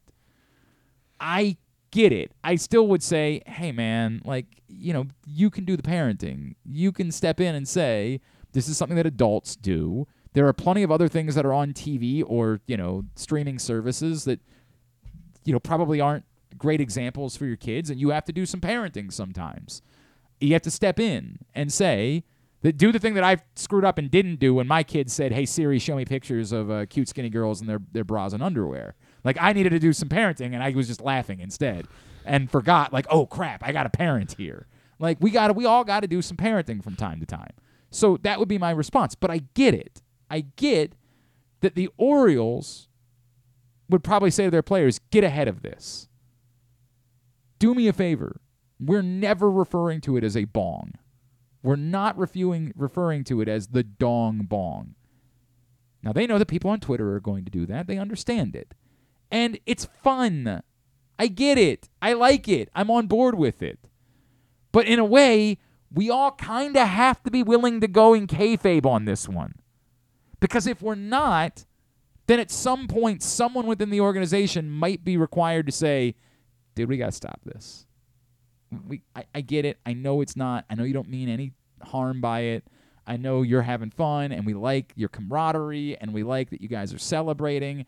But like, you know, we are a major professional franchise. We are a billion dollar industry and we don't want to be the industry that's promoting bonging beers to children. That's not something we want to do.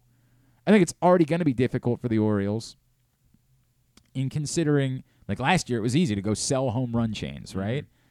Are they going to sell? They better. I think Yeah. that's a tough Yeah, call for them. I really do. I think it's a difficult decision for them to make, which is why I'm begging all of us to be in on the kayfabe of it. We all know. I, I say this all the time. Just be in on the joke. It's so much cooler that way. It's so much more fun when you're in on the joke. When everybody else is like, dude, why won't you call it a dong bong? What are you talking about, dong bong? It's a hot. It, it, we know what it is. We, it's a hydration hose. That's what it is. What are you talking about? When you're in on the joke, it's so much more fun. So I know this all sounds really silly, but I'm saying if you like it, stop saying dong bong on the internet. Stop it. Because that's a great way to lose it. I'm I'm doing jokes on the internet about mom and dad. Dude, my mom and dad might be seeing this, right? But we remember that. You had to hide your bong at home. We remember being you guys were only that age a couple years ago. Of course, Charles would never. He's a high level athlete.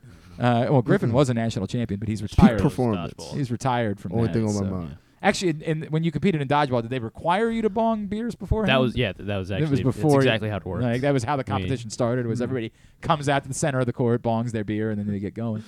Um, but uh, like I, I I'm I'm threading very silly with ser- this is.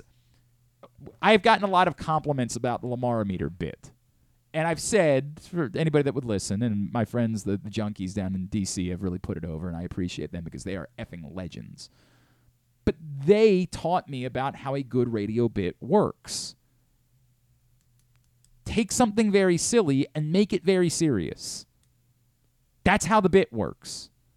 The bit falls apart when everybody just laughs about it, like, ah, that's dumb. You know, like, ha ha ha ha ha, Fat Albert, you know, like that type of thing. And the bit works when you commit to it.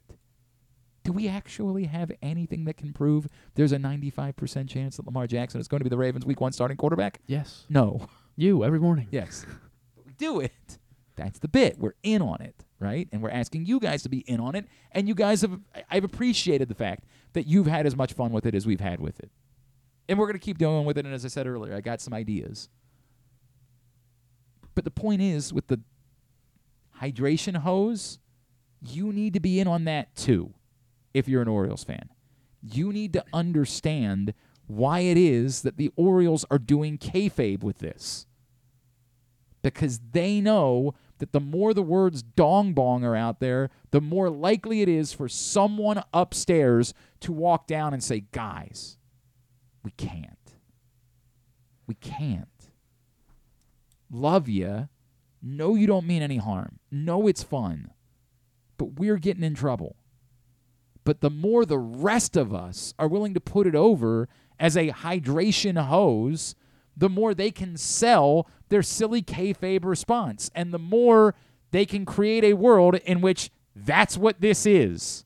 Wink, wink, nudge, nudge. That's what we're doing here. Nobody's talking about bongs. This isn't about. b- The more we're willing to be in on it. So I don't want to have to write a thousand word think piece about this because my God, what a silly topic to write a thousand words about. But I'm telling you, as someone who likes being in on good bits, be in on this bit or it's gonna disappear. These are difficult decisions for, for corporations to make, man. Like, it's easy to say, well, just go with it. Who cares what people's opinions are? They do. They have to. You know why it is that corporations put out, you know, word salad responses to things that mean nothing? But also ironic that I'm watching Succession and they- do this all the time. Like put out a statement that doesn't say anything.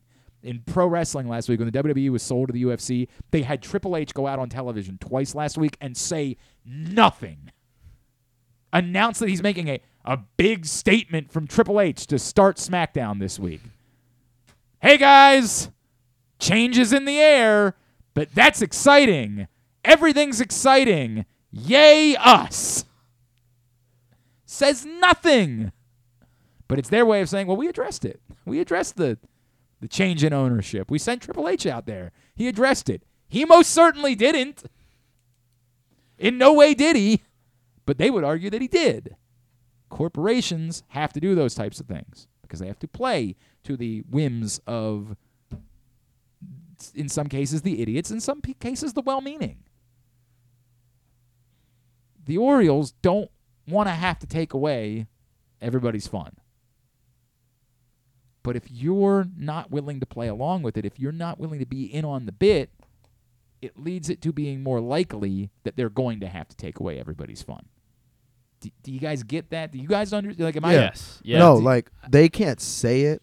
They can't publicly say it, but like I know they want to say this is a young team. This is what young people do. Yes. This is how we're going to attract young f- viewers. Right. But like you, you can't. That's not the only people that are watching baseball. yeah, that's why they can't say. You it. have to appreciate. So here's the thing: you get to have the dong bong. Like you can do that as long as you can kind of be cool about it. And I mean that. Be cool about it. When you're hanging out with your friends, laugh about the dong bong. When you talk about it on Twitter, be in on the joke. Be in on it. It's a hydration hose. What are you guys talking about? The only thing this made me think of is like how much bigger of a fuss would this be, and like the optics of it if it were in another league with another team. What do like you mean? NBA, NFL. yeah, um, oh, I don't think the NBA would ever allow. I uh, don't I say don't say the- someone scores a touchdown Well, the on NFL, the yeah, sideline. the NFL doesn't allow props. Got their so you de- hydration pose. You're not allowed. hose, You're yeah. not They on allowed the to have sideline. props. They go on the sideline. No, you're never allowed to have props in the N- Oh, you you're saying it like well after the play? Yeah, as they're Like the he extra goes point, back to the sideline as an extra point. Yeah, Yeah, I mean, like you could do it, but it's not. It doesn't have the same meaning. like as, turnover chain kind of feel. right, I know what you're saying. Yeah. It wouldn't have the same like oomph is doing it right after you score. But uh, you know, could you do it? Maybe. I think that they would. I think those, and it's totally possible that Major League Baseball will be the one that steps in and says, Yeah, I, it does. Now hearing you talk about Like- it now, it feels inevitable that yes, this is not going to survive. But the only chance it has of surviving is if we eliminate the words dong bong from our vocabulary. And I mean that. Like, that's the only chance that you have of keeping this thing around. Is if you can help them put over hydration hose. If you, we all, we get it. We know what it is. We all understand. Be cool. Be in on it. Know what it is. Help them out by saying hydration hose on Twitter. I, I'm, I'm not trying to be your dad. This is one of those things that, like, we'll let you have your fun if you can do it in the way that we're asking you to do it. It's that thing where like the cool teacher tries to come to you and say, "Hey, I get that you guys like doing this." And I know that when I pitch my idea, you're going to say, "Oh, if it can't be the thing that we were doing originally, then we don't want to do it at all." But I'm trying to work with you. I'm trying to make it plausible for you to have this this after school activity that you want to have. I just can't have it be that you guys are going into a room and watching pornography. You know, like we've got you got to work with me here. You got to come meet me a little bit in the middle. You at a porn club? No, but I'll give you an example. Once upon a time, the University of Maryland was going to show like a full-on porn in like their theater, and uh, How did it- that- that that goof Andy Harris tried to shut it down Uh. because he believes in free speech when he believes in it, right? Like he's a big free speech guy when it matters to, when it's the speech he likes. Um, he tried to shut it down, and it was like, hey, look, you guys aren't going to win this one. There's not going to be overwhelming support for let's make sure that they can show porn at the University of Maryland. So can you kind of work with us a little bit? Can can you help help us help you? We get it. It's a violation of free speech. So we're not going to tell you you can't do it, but we also are going to tell you you're not going to have a lot of support. So can you work with us a little bit? Can you maybe figure out different ways of going about doing it. Hey, we're going to also have a lecture afterwards about the porn industry and about can you do something that helps make it more palatable for everybody? Can you please work with us? Because even if they're wrong, we can't make them go away. So we're asking you to help us. And I believe that's this is I don't remember how years I do, I remember this story vividly because the only time in my life that I've ever really gone after a politician because I mean that guy. Um, but like, that's what they did essentially. They agreed to have like a before they showed it, they had like a, a speaker come in and talk about whatever, and then they went from there. And then they did it, and everybody moved along with their business, and everything was fine afterwards. And it worked out for all parties involved. But you had to work with us. You got it. We're, we we want you to be able to do the thing that you want to do, but you got to work with us. I, I understand you don't think it's cool now that the adults are in the room. Like now you don't want to do it. But please, please let us help you. I will say about the hydration hose thing, it does help that the adults, or per se the Orioles, introduced it because I can't believe that Everybody a college was- football team hasn't used this as like their turnover no. chain. Well. I also uh, kudos, and then that would be the end. of it. kudos to count. Clearly, That'll be the end of clearly there was a conversation had before the game last night, whether it was with the PR department, an executive, or somebody within the team just being super smart and saying to the guys, "Dude, do not say dong bong. Do not. Don't say it." Somebody got into their ear so that Kyle Gibson knew to say bong. Wait, it's a hydration hose. That's what it is. We're and he's he's in kayfabe. He knows what you know. It's even smart the funnel that they used. It's like It doesn't look exactly like a ball. No. like it's a little bit longer, right? It's a Like- tiny little hu- funnel. Like, Yep, yeah. a hundred percent. Like they took steps in order to be able to create a scenario where the hydration hose can exist. Now work with them. Do your favorite players a favor. Stop saying it. I love you guys know I love Eric Arditi. He's one of my favorite people. And I was having fun with him this morning, but he also because he's sort of that rah-rah guy, he's got that barstool audience. He's he has a big audience and I want to grab him and say, "Dude, stop. Help them. They want this thing. Do it with them. We know we know. We all know what it is. Now work with them. All right? Do them a favor so that this thing can stick around. It's gonna make it that much sweeter when this, because if this inevitably gets taken away, I say if inevitably, I Yes. guess that's Uh, double negative there. Um, but If but w- when yeah, they right. no, no, it's more like a. It's more like an oxymoron. Yeah. If inevitably, if it's inevitable, it can't be an if. Yeah. Uh, but when it gets taken away, it's gonna make it so much sweeter when they make the playoffs and they actually do an actual, uh, you know, do Oh, an after- actual, in the- in an the- actual yeah, the beer run celebration, in the, uh, right, in the celebration in the 100%. locker room. That is gonna be great. Um, all right, now I'm moving back out of kayfabe. So I love the ho- the the Homer hose. I was all in. I love the Homer. I think I called it a hydration hose. I love the Homer hose. The Homer hose is, is awesome. Let's stay hydrated. It's, it's going to get warm around here in these next couple of weeks. Let's all stay hydrated. Let's make sure we're thinking about that. We got to drink from the hose. That's what we got to do. Let's go with the Homer hose. Awesome. All in. Homer hose is super cool. I loved I loved Super Charles's take on it at the very beginning. The the, the two teammates who just hit home runs Yeah, We call them, yeah, we're not going to do that again. Be cool. What I think they could do to Be to maximize it and to even muddy up the waters a little more for the people that aren't uh, with it, they could do a thing where it's like, okay, well, they could sell like the actual product, but it's one of those attachable things where the hose is one part, the funnel is another part, and you come to the game, you buy a ticket, you get the hose, you come to the Oh, game, man. come to a second game, you Mhm. get the funnel. Okay. So then you're getting You're- two games. Like if you and, want and, the product, and they're never actually giving away. Yeah. Th- that's an interesting. It's an interesting. They're interesting. not giving it away, but if Yeah, you it's an purchase inter- a ticket to right, a game, right. you receive the hose. You purchase a second ticket, you receive the Um, funnel. Love it. It was great. The Orioles win last night. Um, and Kyle Gibson continues to go. Although I thought he got a bit of a quick hook from Brandon Hyde last night. I mean, he made it into. He was at what ninety? I thought three that- or four. Or I thought that it would have been a good opportunity to try to get him through that inning. It's a four-one game at that point. There's no real threat that the Athletics are going to suddenly like open the floodgates. I would have tried like to see it, but they won the game, and that's all that matters. I, I the bigger issue for me is you're turning around and pitching Grayson the night. So if you've just decided you don't care, you're not thinking about innings right now, and you think Grayson's got six in him, by all means, right? But I last night would have been making a decision thinking we're gonna need our bullpen tomorrow night because again I'm back. I'm I'm still on the. I'm not just running up Grayson's innings to start the season and then. Surprised they used, I guess, Felix last night. Then I mean, Well, it was a safe situation, so I was no, it was, was four one. It was five. It was well, it was four one when the inning start. When the inning before the inning started, he started warming up. The Orioles scored. Oh, and then he came in. It was five one. Yeah. Was it really? Yeah, it was four one in the bottom of the eighth. I guess I never. I forgot they added a run. Yeah, they I added a run. I forgot about Ramon that. Urias. Right, right. That's right. Um, but yeah, I, then I then you're right. But I, I Hopefully- I, once I guess the real scenario is once you have him start warming up, you kind of.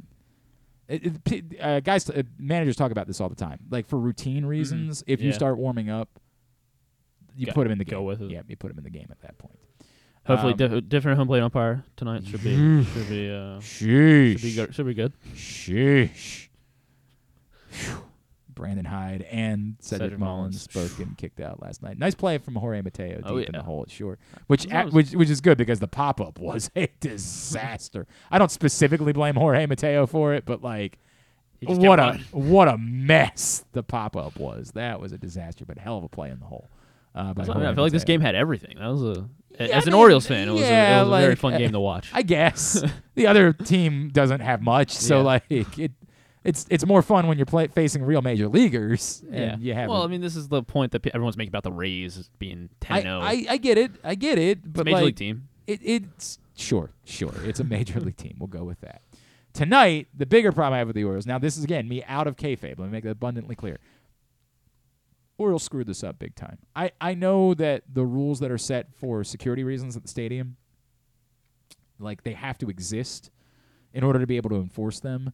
But you had to see this coming. You you had to when you called up Grayson Rodriguez, and you by the way announced that you were going to be doing a Grayson Rodriguez night and giving away a T-shirt and trying to draw up a crowd for this game. You had to start thinking then with you know the security partners at the stadium with police whoever it is you had to start thinking then how can we make this work? How can we do this? And maybe the answer is you do a far smaller gas can giveaway outside the stadium to say hey we're we're not going to let you bring your gas cans in. I'm sorry. But what we're going to do instead is we're going to give you again work with us. Meet us in the middle somehow. We know the gas can thing is a thing. So how do we work with you on this? To just say, eh, sorry, huge miss. It's what I constantly it shows some foresight. Show some. We understand it's been difficult to be an Orioles fan. We know it's not likely that we're going to get a big crowd on a Tuesday night to face the Athletics, but we want to engage and we want to make it a big deal that Grayson Rodriguez is making his first start, and we want you to feel like it's a special night and you want to be here. When Grayson made his first sta- start in Bowie, it's one of the most Yeah. electric nights that Orioles fans have in recent memory. In Bowie. and they were able to pull it off. Like And, but I get it. Like It's they, different, yeah. there, there are different, and you have different security partners at the stadium, and the police might have to get involved. The whole thing. But figure that out somehow, some way, so that you have something, some sort of answer, besides just shrugging your shoulders. You knew before the season began that at some point this year, Grayson Rodriguez was going to be pitching in Baltimore, and he was going to have a first home start. So proactivity should have been happening in February, in January, maybe last when there's nothing going on and the season's over and you got a lot of people that have jobs that in November could have been thinking about this. They'll say whatever is they're going to say. And I'm not trying to crucify them because I believe there is a real problem that exists. Like, hey, you know, we, we can't say you can't bring in out, you know, we're sending people back to their cars with their pocketbooks. We can't do that and then let people come in with gas cans. So somebody would say, well, if it's an empty gas can and you force everybody to take the the screw off so that you can look inside of it, like why wouldn't that work to be unique for Grayson Rodriguez starts? Then somebody would say, well, then people would try to bring it to another game, and then what do we do? It you got to figure out a way to make it work. And they would also say, but also like it. I don't know if you guys went on Friday. It was very difficult. It took a long time to get into the game. Lines were very long. They would say, well, now you're taxing our security even further. Now it's going to take forever to get into the game. That's we, we can't do that. Now we got to have everybody unscrew the cap and like we got to inspect every, you know, pull up a gasket. Is there anything hidden inside? I hate I hate saying that, but like somebody would think they're very smart if they wanted to do harm and would like, figure out a way to tape a knife to the top part of the gas can. And so you're looking inside the gas can, but you can't like you can't see that part. I get the difficulty. I I don't think it's nothing. But figure out a way to meet me in the middle. Figure out a way. Maybe when you announce the t-shirt giveaway, say, "Guys, I'm sorry. Our security partners will not allow for gas cans. But we're trying to give you something instead." The way that you did it just made it look like you were taking something away. Foresight, vision, thinking ahead. I get it that we don't always do that on Glenn Clark Radio, but we're a staff of one and a half. Whoa. You work Oh, part you're time. counting yourself half? I'm yeah, that's exactly what it is. You were part. I'm being. You work part time. It's unfair. Yeah. You're a part timer. One and a half and an intern. 1.75? We're you've got a staff of people. There should have been a better answer here. And again, I don't want to make it seem like it's the end of the world. I'm excited to see Grayson Rodriguez tonight. I'm not going to be able to make it to the game because I got a Stevenson game tonight, but I'm sure there'll be a lot of people that go out tonight that wouldn't otherwise go out to see the Orioles play the Athletics on a Tuesday night because Grayson Rodriguez is making his first home start. But it's a bummer. I mean, it's it's a bummer that the Orioles didn't have a plan in place. I, I can't get around that. It's a bummer that there wasn't a thought process to say, "Hey, we want to work with you." That's all. Somehow, some way. All right. Uh, tidbit. Tidbit is brought to you by the print issue of Press Box. Final week for this print issue with Gunnar Henderson on the cover. Then a new issue will be available next week. So go pick it up right now before it's gone forever. Available at your neighborhood Royal Farms, any of the hundreds of locations around town where you find Press Box. Read it all, pressboxonline.com. Oh, you know what? I'm going to go first for Tidbit. Oh, okay. I played trivia last night. Uh, ba- ba- ba- starting to like these updates You that like- we're you getting like on the, the, trivia. uh, I know. What was the Uh, go- we won last night. What was We the did. politics? Oh, you won. We did win last night. Uh, you know what? I almost screwed up because I, I got to be our team's politics guy, which is uh, it's weird. Uh, who are the two oldest current senators? And I knew Dianne Feinstein immediately, and then I was panicked on the other. I'm like, and finally I remembered. I'm like, oh, it's the guy from Iowa. But then I couldn't think of his name. Then I came up with Chuck, and I'm sitting there like sweating, like it's Chuck, Chuck, Chuck, Chuck, Chuck, Chuck, Chuck. And thankfully John Proctor was like, and he was just throwing out names, and he's like Grassley. I'm like, yes. Well, good job. Well we, done. We did get that one. I don't know if I can Um, name Yeah, two that's not. senators. Don't be don't pr- be proud of that. Ooh, 89. Understanding, yeah, Jeez, they- they- really? He they're- born in the It's Depression. not. It's not. It's not great. And Dianne Feinstein's even older. Um, she, I think she's also 89, but I think she's slightly older. Yeah, it's not. It's not good. They, they should not have senators th- this age. I do believe that Di- we know that Dianne Feinstein is retiring. I would like to hope that both of them will be. I'd like to hope that's the case. Uh, the final uh, was w- what? No longer a city. What city had the third highest population in America for the 19 no, for the 1880s, 1890s and 1900s.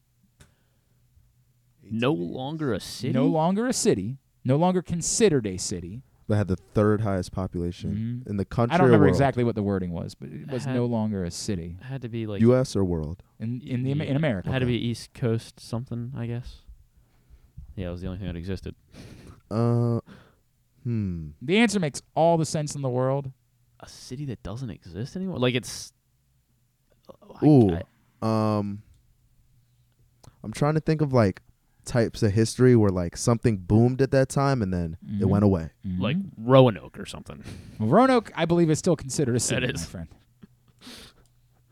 Um, gosh, I- It's very. Spe- you just not all right. What, what what is it defined as as, soon as now? it- like a I- no, town? you don't get that answer. That's not in the. That's not in. This is the question. Okay. You've got the question. You've got to solve it based on that. And to Proctor's credit, he came up with it immediately. And as soon as he said, it, I was like, oh yeah, absolutely, I don't know, like absolutely. Ellis Island. I. What if I told you you're starting to sniff? What if I told you you're starting to sniff? I can't think of anything that's not considered like. So so not Staten Island or or not You're sniffing. Long Island. You're sniffing. What are the other Coney islands? Island. Not you're sniffing. Ooh. Brooklyn. Brooklyn. Brooklyn, really? Yes. All right. No longer considered a city, and It's in just a eight- neighborhood. Late 1800. No, it's just a borough. Oh, like, and so borough, everybody that lives in New York or lives in Brooklyn is a New York resident. Hmm. But Okay. in the late 1800s, they considered Brooklyn to be its own city. Brooklyn was a city that's separate from New York City. And it had the third it had highest the third population. highest population in the country. Sort of like how if you took Minneapolis and St. Paul, or you know maybe Oakland and San Francisco Okay. or something Yeah. like that. Um, so Okay. Brooklyn indeed was the answer. It was well played. All right, nice. Well played. We oh, did it. We did it. We uh, would have won last night. Yeah, this one was very frustrating to me. What is the? Uh, y- y- I don't know if you know. Um, y- you know that like a group of crows is called a murder. Yes. Okay. What do you call a group of porcupines? Oh God, this was And on, this was on hi- trivia. And hint, it's adorable. Group of porcupines. Whole pack of badgers. No, I was just thinking Russell Wilson for a second. I don't okay. know why. Okay. okay. Um. Yeah. A pack of porcupines. Uh. Mm, uh a. Uh. a th- mm, oh, To his credit, Proctor also came up with this one as a pure guess, and then tr- tried to convince a, us. A, a prickle. a bushel. That's exactly what it is. prickle? A prickle? a prickle of pork. Proctor says prickle, like he's guessing it. Then he says, "I'm shot sure. Put it down for three points." And I was like, "Are you actually? Like, do you actually know the?" answer? He's like, "No, not at all." But I think that's it. And I said, "No, we're gonna do one point." Something in the back Turns of out his he was head tied to that one right. time he was at the zoo and like looked at the the information board past the porcupines. Right, right. Uh, prickle of porcupines. No, there was a uh, the the one sports question last night. Very difficult, but I did go four for four. We'll see how you do. Name the four North American cities that have stop that have teams from all four major pro sports leagues, and they all play within city limits. Oh, Within city limits. 'Cause that immediately rules out Ball busting. New York and Chicago L.A. Right? is correct. New York and L.A. are ruled out. New York and LA are not on the list. Detroit. Detroit is absolutely Good on one. the list. Good one. Uh, within the city limits. All four Pittsburgh. teams, They don't have a basketball. Ba- oh. Yeah. Yeah. Waste our guesses, Charles. Yeah. Um, Well, then uh, hmm. Philly. Philly is of course and was the most Yes. obvious one to me. That's Yeah. they play within five inches of each other. Yeah. Although the the Sixers are moving, but they're going to still be within city Really? limits. Yeah, they're building um because that's obviously in South Philly where they are. They're going to build it more in downtown, Oh. a new basketball specific arena. I'm thinking the last one's got to be uh, it's got to be Boston, right? Not. Where do you think that It's Foxborough, a. Foxborough? I think Oh, yeah, it's you're a- right. I I think about it's a that. Yeah, I Texas about city. I'm just not sure which Texas city. Hmm. Cause yeah, they play in Arlington, so probably not Dallas. Dallas? Uh, No, both yeah, no. the Rangers and the Cowboys play in Arlington, so it's most certainly not Dallas. There is. Oh, There is. that's the only hockey team in Texas. Yep, Houston does not have a hockey So, team. That's not. Is Texas. it? Uh, hold on, let me think here. Is it Denver? Denver is the correct Denver. answer. Okay. Denver is the correct answer. So the only one that I was a little shaky on was like like 'cause those are the four for me, but I was like, I guess it's possible it could be Minneapolis, but the hockey arena is in St. Paul. St. correct? Paul, yes. And that's what I said is like, Like I the think, XL Center or I something like think that? because it's one of the few cities where the hockey, where the, the the hockey and the basketball teams don't play in the same building. Like there's most most cities that have both hockey and basketball are like DC, and they play in the same building. But we we like love hockey so much. It's like And we need our own arena. It's what I said to him. I'm like, I think And it will not be in Minneapolis. It will be tucked away. I think- where it is just away from everything else, and we could just go watch hockey. Is it difficult to get to? No, it's Okay, just in right. some neighborhood in St. Paul. I'm not r- sure exactly what neighborhood, but I don't even think it's downtown either. Really? Yeah. Okay. I think it's all, just off to the side. So how far from like the the Viking Stadium to the hockey arena? Oh, I'd say it's probably a good 20, 20 25 All right, that's minutes for sure. bad. That's not that bad. Yeah, you got to go through bad. like the the interstate. It's not like the, the, it's not the like beltway the, system. the there. 49ers playing in Santa Hmm. Clara, which is like legit Oh. forever away from San Francisco. Um, yeah, those are the four. The four are right. Denver, Philadelphia, Detroit, and Chicago, which we went four for four on. Like we we got that, but um, I I was only shaky. My, my my one buddy kept. We love him. He's very special. Um, he kept being like, "What about Atlanta?" And no matter how many times I said to him, they Oh, don't no have a hockey, hockey team. He just kept men- bringing up, even after I had turned You in sure the it's not answer, Atlanta? He's like, dude, you know, like Atlanta. I'm like, they don't have a hockey team anymore. It's not Atlanta. Stop saying it. But I was just thinking about Atlanta. I'm like, oh my god. What would their hockey team be named? If it was Well, if they Atlanta had the Thrashers, of course. The Thrashers. Wow. Did you not know that they had an NHL team I- in I- Atlanta? I don't- Yeah, I don't Atlanta remember the- Thrashers. I Not knew that. not even that Thrashers. long ago. Like I don't remember the Thrashers. they probably moved out of Atlanta in Weren't they the Flames before Calgary got a team? Uh, no, they were the. No, what were they? They were the. Oh, I thought they were the Atlanta Flames to start. No, God, this is gonna drive me nuts. They were the. Yeah, be- Atlanta No, th- Flames. there might have been an Atlanta Flames, so they weren't the. but Cal- it, yeah, it wasn't This was not this team. The Atlanta Thrashers turned into the new version of the Winnipeg Jets. They were just an expansion team to begin with. Wow. So there, there might have been an Atlanta Flames. I believe there was an Atlanta Flames. Yeah, I get what you're before saying. that. It- But that happens this in- franchise. yeah. yeah, this franchise kind of like was. Baltimore.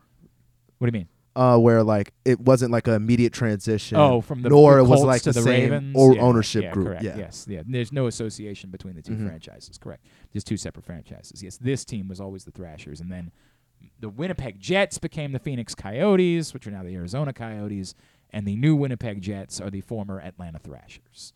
So there's your quick hockey. Yeah, they the- were around until 2011. You- I can't believe. Yeah. I have no memory of that. They existed for over a decade.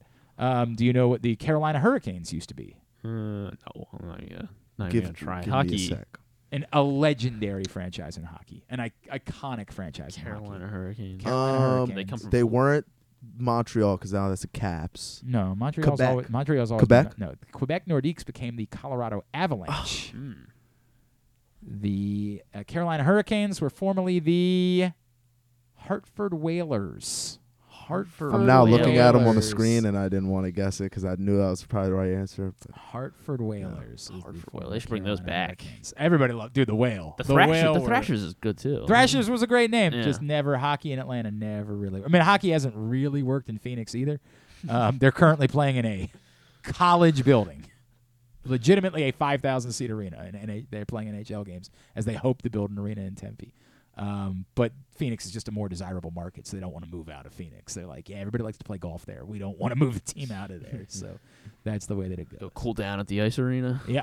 Uh, well, did you know that once upon a time the Pittsburgh Penguins were literally like days away from moving to Kansas City? Really? Straight shoot. Like one of the most thought Can thought you- of franchises in all of the NHL was within days. That would have been. of moving to Kansas City. Like, that would have been a disaster. Straight shoot. Kansas. What would Kansas City's hockey team be? Uh, They've yeah, had one, Kansas City Scouts. I long, had- long time. I had no idea. KC I Scouts. Oh, no. no KC Uh, seventy-four to seventy-six, Um, I did not know that. I and then they not know that. relocated to Dev- Denver and became the Rockies.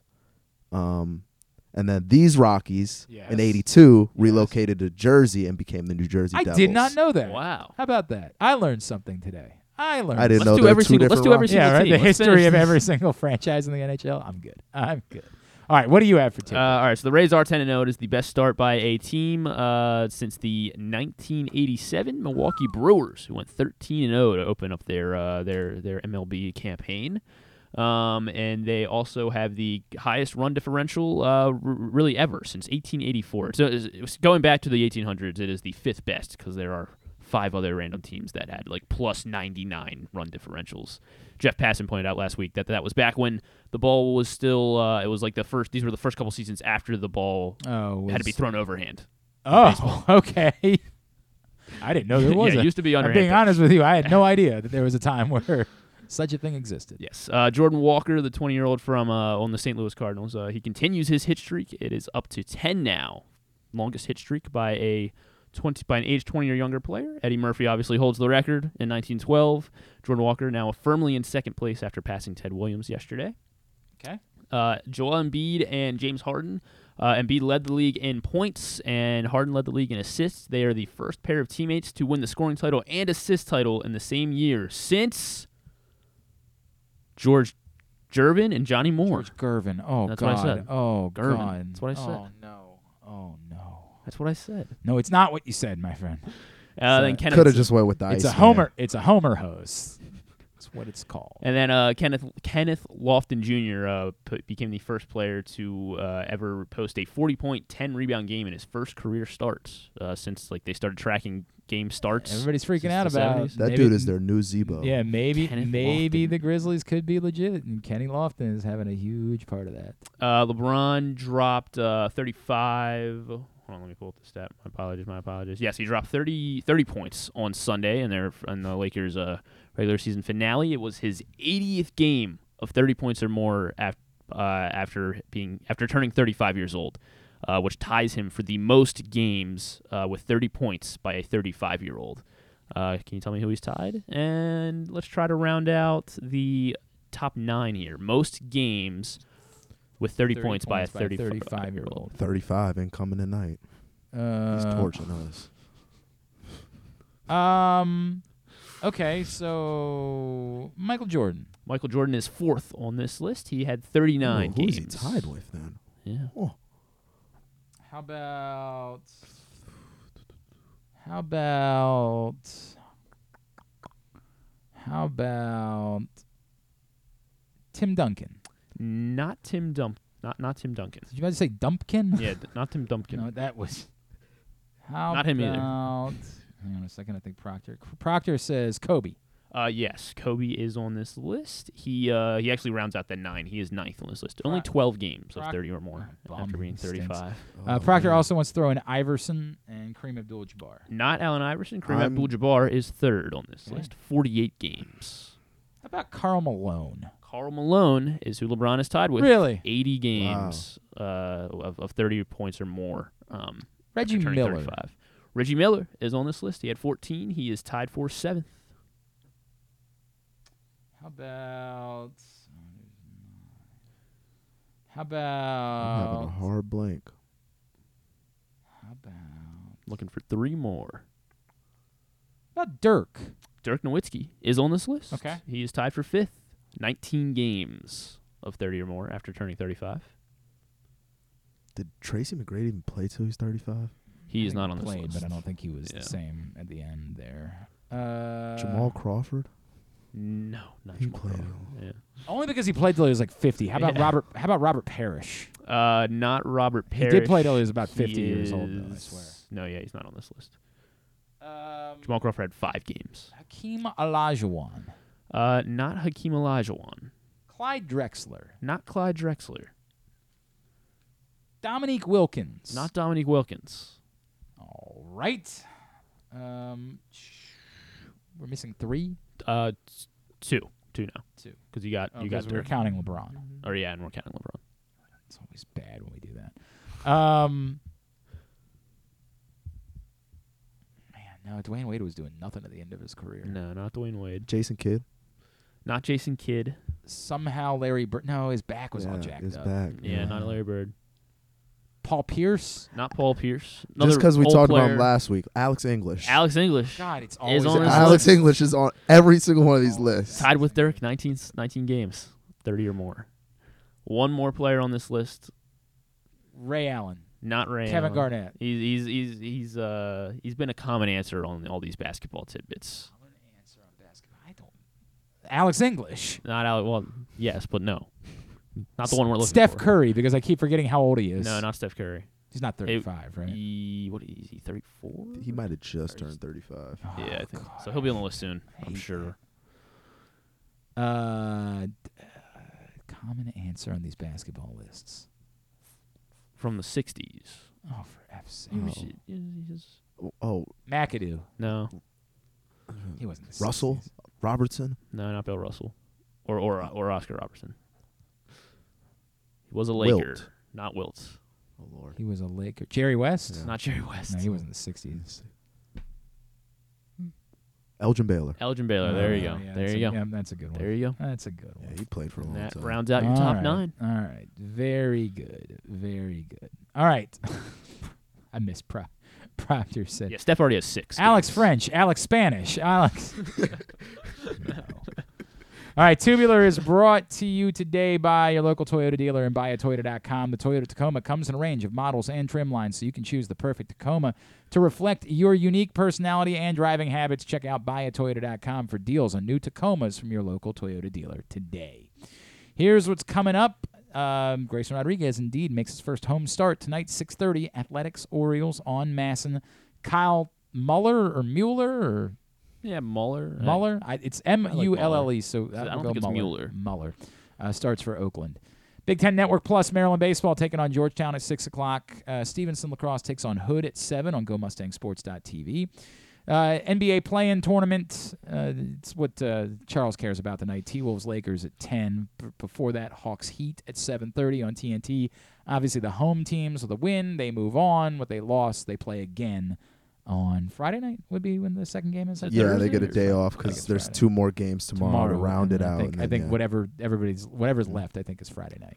Let's go Wolves. Uh, sure. I need Mass- Conley's experience. Don't care. MASN too. Nash. I just don't It's care. it's either it's, obvi- it's so obvious what they did. I mean, they made sure that Rudy got himself suspended so that LeBron would be able to win and you know play well, but also the next keep round. in mind uh, the the Wolves are like the kings of the play-in round, right? That's Like, true, yeah, think, that is We've been in it every year. the greatest moments in play in history. Every year, then yeah, Patrick Beverley throwing Yeah. his jersey off. Who's you going know. to be tonight? MASN two, Nationals, Angels nine thirty, TBS Padres Mets at seven, MLB Network Dodgers Giants at nine thirty, NBC Sports Washington Capitals Bruins at seven, ESPN Maple Leafs Lightning at seven, Oilers Avalanche at nine thirty.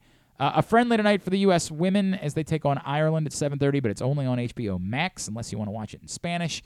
Champions League on Paramount Plus. Benfica, Inter Milan at three, Man City and Bayern Munich at three. The USA Network for WWE NXT at eight. Some non-sports highlights. Uh, there's not really a whole lot. Again, uh, Jennifer Garner will be on Stephen Colbert, and uh, there's a new show called Yonder on Paramount Plus, but it's uh, it's actually a Korean show. Um, so sure, but apparently it's really good. Sure. so you can check that out. And then it ha- Am I Being Unreasonable? Uh, its U.S. premiere uh, is on out on Hulu. I- British star Daisy May Cooper. Um, I don't know. It should be funny. I think. Uh, you know what show is coming back this week that is not nothing to me, and I hate saying this because it's on the t- TV network Freeform. Oh yes. I believe it comes back tomorrow. Single drunk female. You are correct. That is tomorrow. Uh, actually, a funny show. I actually enjoyed it. It's the girl that was on that. Oh God, What's her name? Was it Sophia? I don't remember what her name is, but she was on. Sophia Black Delia. And what was the show she was on before this that was on Fox that had Kaitlin Olson or whatever the girl's name? What D from It's Always Sunny in Philadelphia had another show on Fox that this girl was on as like the stepdaughter, if I remember correctly. Is correctly. this uh, the Mick? The Mick was the name of this show, and I enjoyed it a great deal. I don't know why, but it was a show that I liked, and I was very disappointed that it didn't come back. But the girl is on the show, single drunk female, and I watched a little bit of it, and it was actually entertaining to me. So that's back this week. Speaks to Glenn a lot. Yeah. I guess that must, well, she's in recovery, Right, like it's a whole thing. But like they, I don't know. I enjoyed it. I enjoyed the show. Make fun of me. I don't care. I genuinely don't care what you think about. it. How do you feel about this? I wa- rewatched the first episode of Dance Moms last night. Nice. Kate, that is far more embarrassing my than single sister, drunk female. my sister watches that like religiously right now. No, just because um, it's a s- wild show, dude. Wild. just show. because my girl told me she was like, I need to watch this for a show. Can you? I mean, uh, for a class. Can you believe that we're paying thousands of dollars for higher ed- education and they're requiring us to, watch watch, Dance Dance Moms. Moms? That is a like- weird bit. So I was That's like, a you know what? Throw it on, weird and bit. like, yeah, it's just pure. It's just entertainment. I don't take it any too seriously. You know. All right. Uh, very good. Hey, don't forget AJ Michaels. The weather, it's going to be warm this week, man. Expert and award winning AJ Michaels Heating, AC Plumbing, and Home Performance will improve your home's energy efficiency and comfort levels. AC season is coming up fast. New rebates and discounts are available. More at ajmichaels.com. a little bit of breaking. Well, I guess a little bit is breaking news. The third pick is headed to Atlanta. So they are getting ahead of Arizona, or they Or, uh, trade with of- Arizona to of get ahead of Indy Yeah. to get their quarterback. Does that make Indianapolis suddenly more interested in trying to trade a boatload to Baltimore for Lamar Jackson? We'll see. Yeah. To be determined. To be determined. That is Wow. that is a factor that could come into play. Does that mean Atl- Atlanta's getting Anthony Richardson, and they were just like, we can get cheaper Lamar? I I, I mean, guess. I guess. I mean, I mean, I guess that's got to be their mentality. If- or or they think that one of the top two teams is taking Anthony. They're taking Richardson Hendon Hooker, obviously. Yeah, they're going to take Stroud with the third pick. Max you Duggan. know. Very interesting. Very interesting. Also, now the Raiders are probably out of the quarterback market unless they want to move up to get Indianapolis spot. Like a lot of people thought the Raiders were not really committed to Jimmy Garoppolo and would go ahead and draft a quarterback too. Mm-hmm. You know, just interesting. Good move by the Falcons. I, I, I See if it impacts. Uh, by the way, Uh, we we're behind Desmond Ridder. you know? who's who's reporting? Who's reporting that? By the way, Uh, it was NFL Network. I'll, but like I'll- somebody specifically. Um, I think it was Field Yates. I think broke it. he's obviously not NFL Network, but I believe He's he's with ESPN. Yeah. Please please tell me you didn't get. No, this is real Field Yates. I've got I've got nothing from Field Yates' Twitter account about this. Oh no. Falcon Street. Oh, I did read it completely wrong. Yeah, I, I messed up big time here. I messed up big time here. Wow. All right. That went well. Yeah, it did. I'm sorry. Lamar still Raven. Nothing Yeah, yeah. happened. I'm sorry. I just completely misread whatever. Lamar still Raven. Boy. Desmond Ridder has Oh, nothing to worry about. They traded for former third overall pick Jeff Okudah. Yeah, yeah. That's what happened. Which is not nearly, not in the realm of significance. Oh my! What do, what do you think? You What should did the? Lions get What do you, what do you think your, sh- your penalty should be? Um, that's a good question. I don't know. I think there's still some bean boozle beans out there. Yeah, you, want me to go? Do you want me to go do just a bunch of bean boozles right now? Maybe not right now. Maybe we do that tomorrow. Maybe we make that part of the program tomorrow as your penalty during the show tomorrow. Like every couple of minutes, you gotta. we could have ended the show two minutes earlier. Boy, you really, you really, that was bad. Yeah, it was bad. Bad. All right, so that's how we wrap up for the day. Come here for that high level of reporting excellence. That's what we got for you. All right, thanks today. Sorry, sorry, everybody. Thanks today to Qadry Ismail. Thanks to Cordell Woodland, uh, Woodland. I gotta gotta get that Cordell Woodland and to Patrick Stevens. We'll get all of it up in the greatest hit section of the. Oh my God, it's so good. It, it wasn't so good. The tab at clarkradio.com.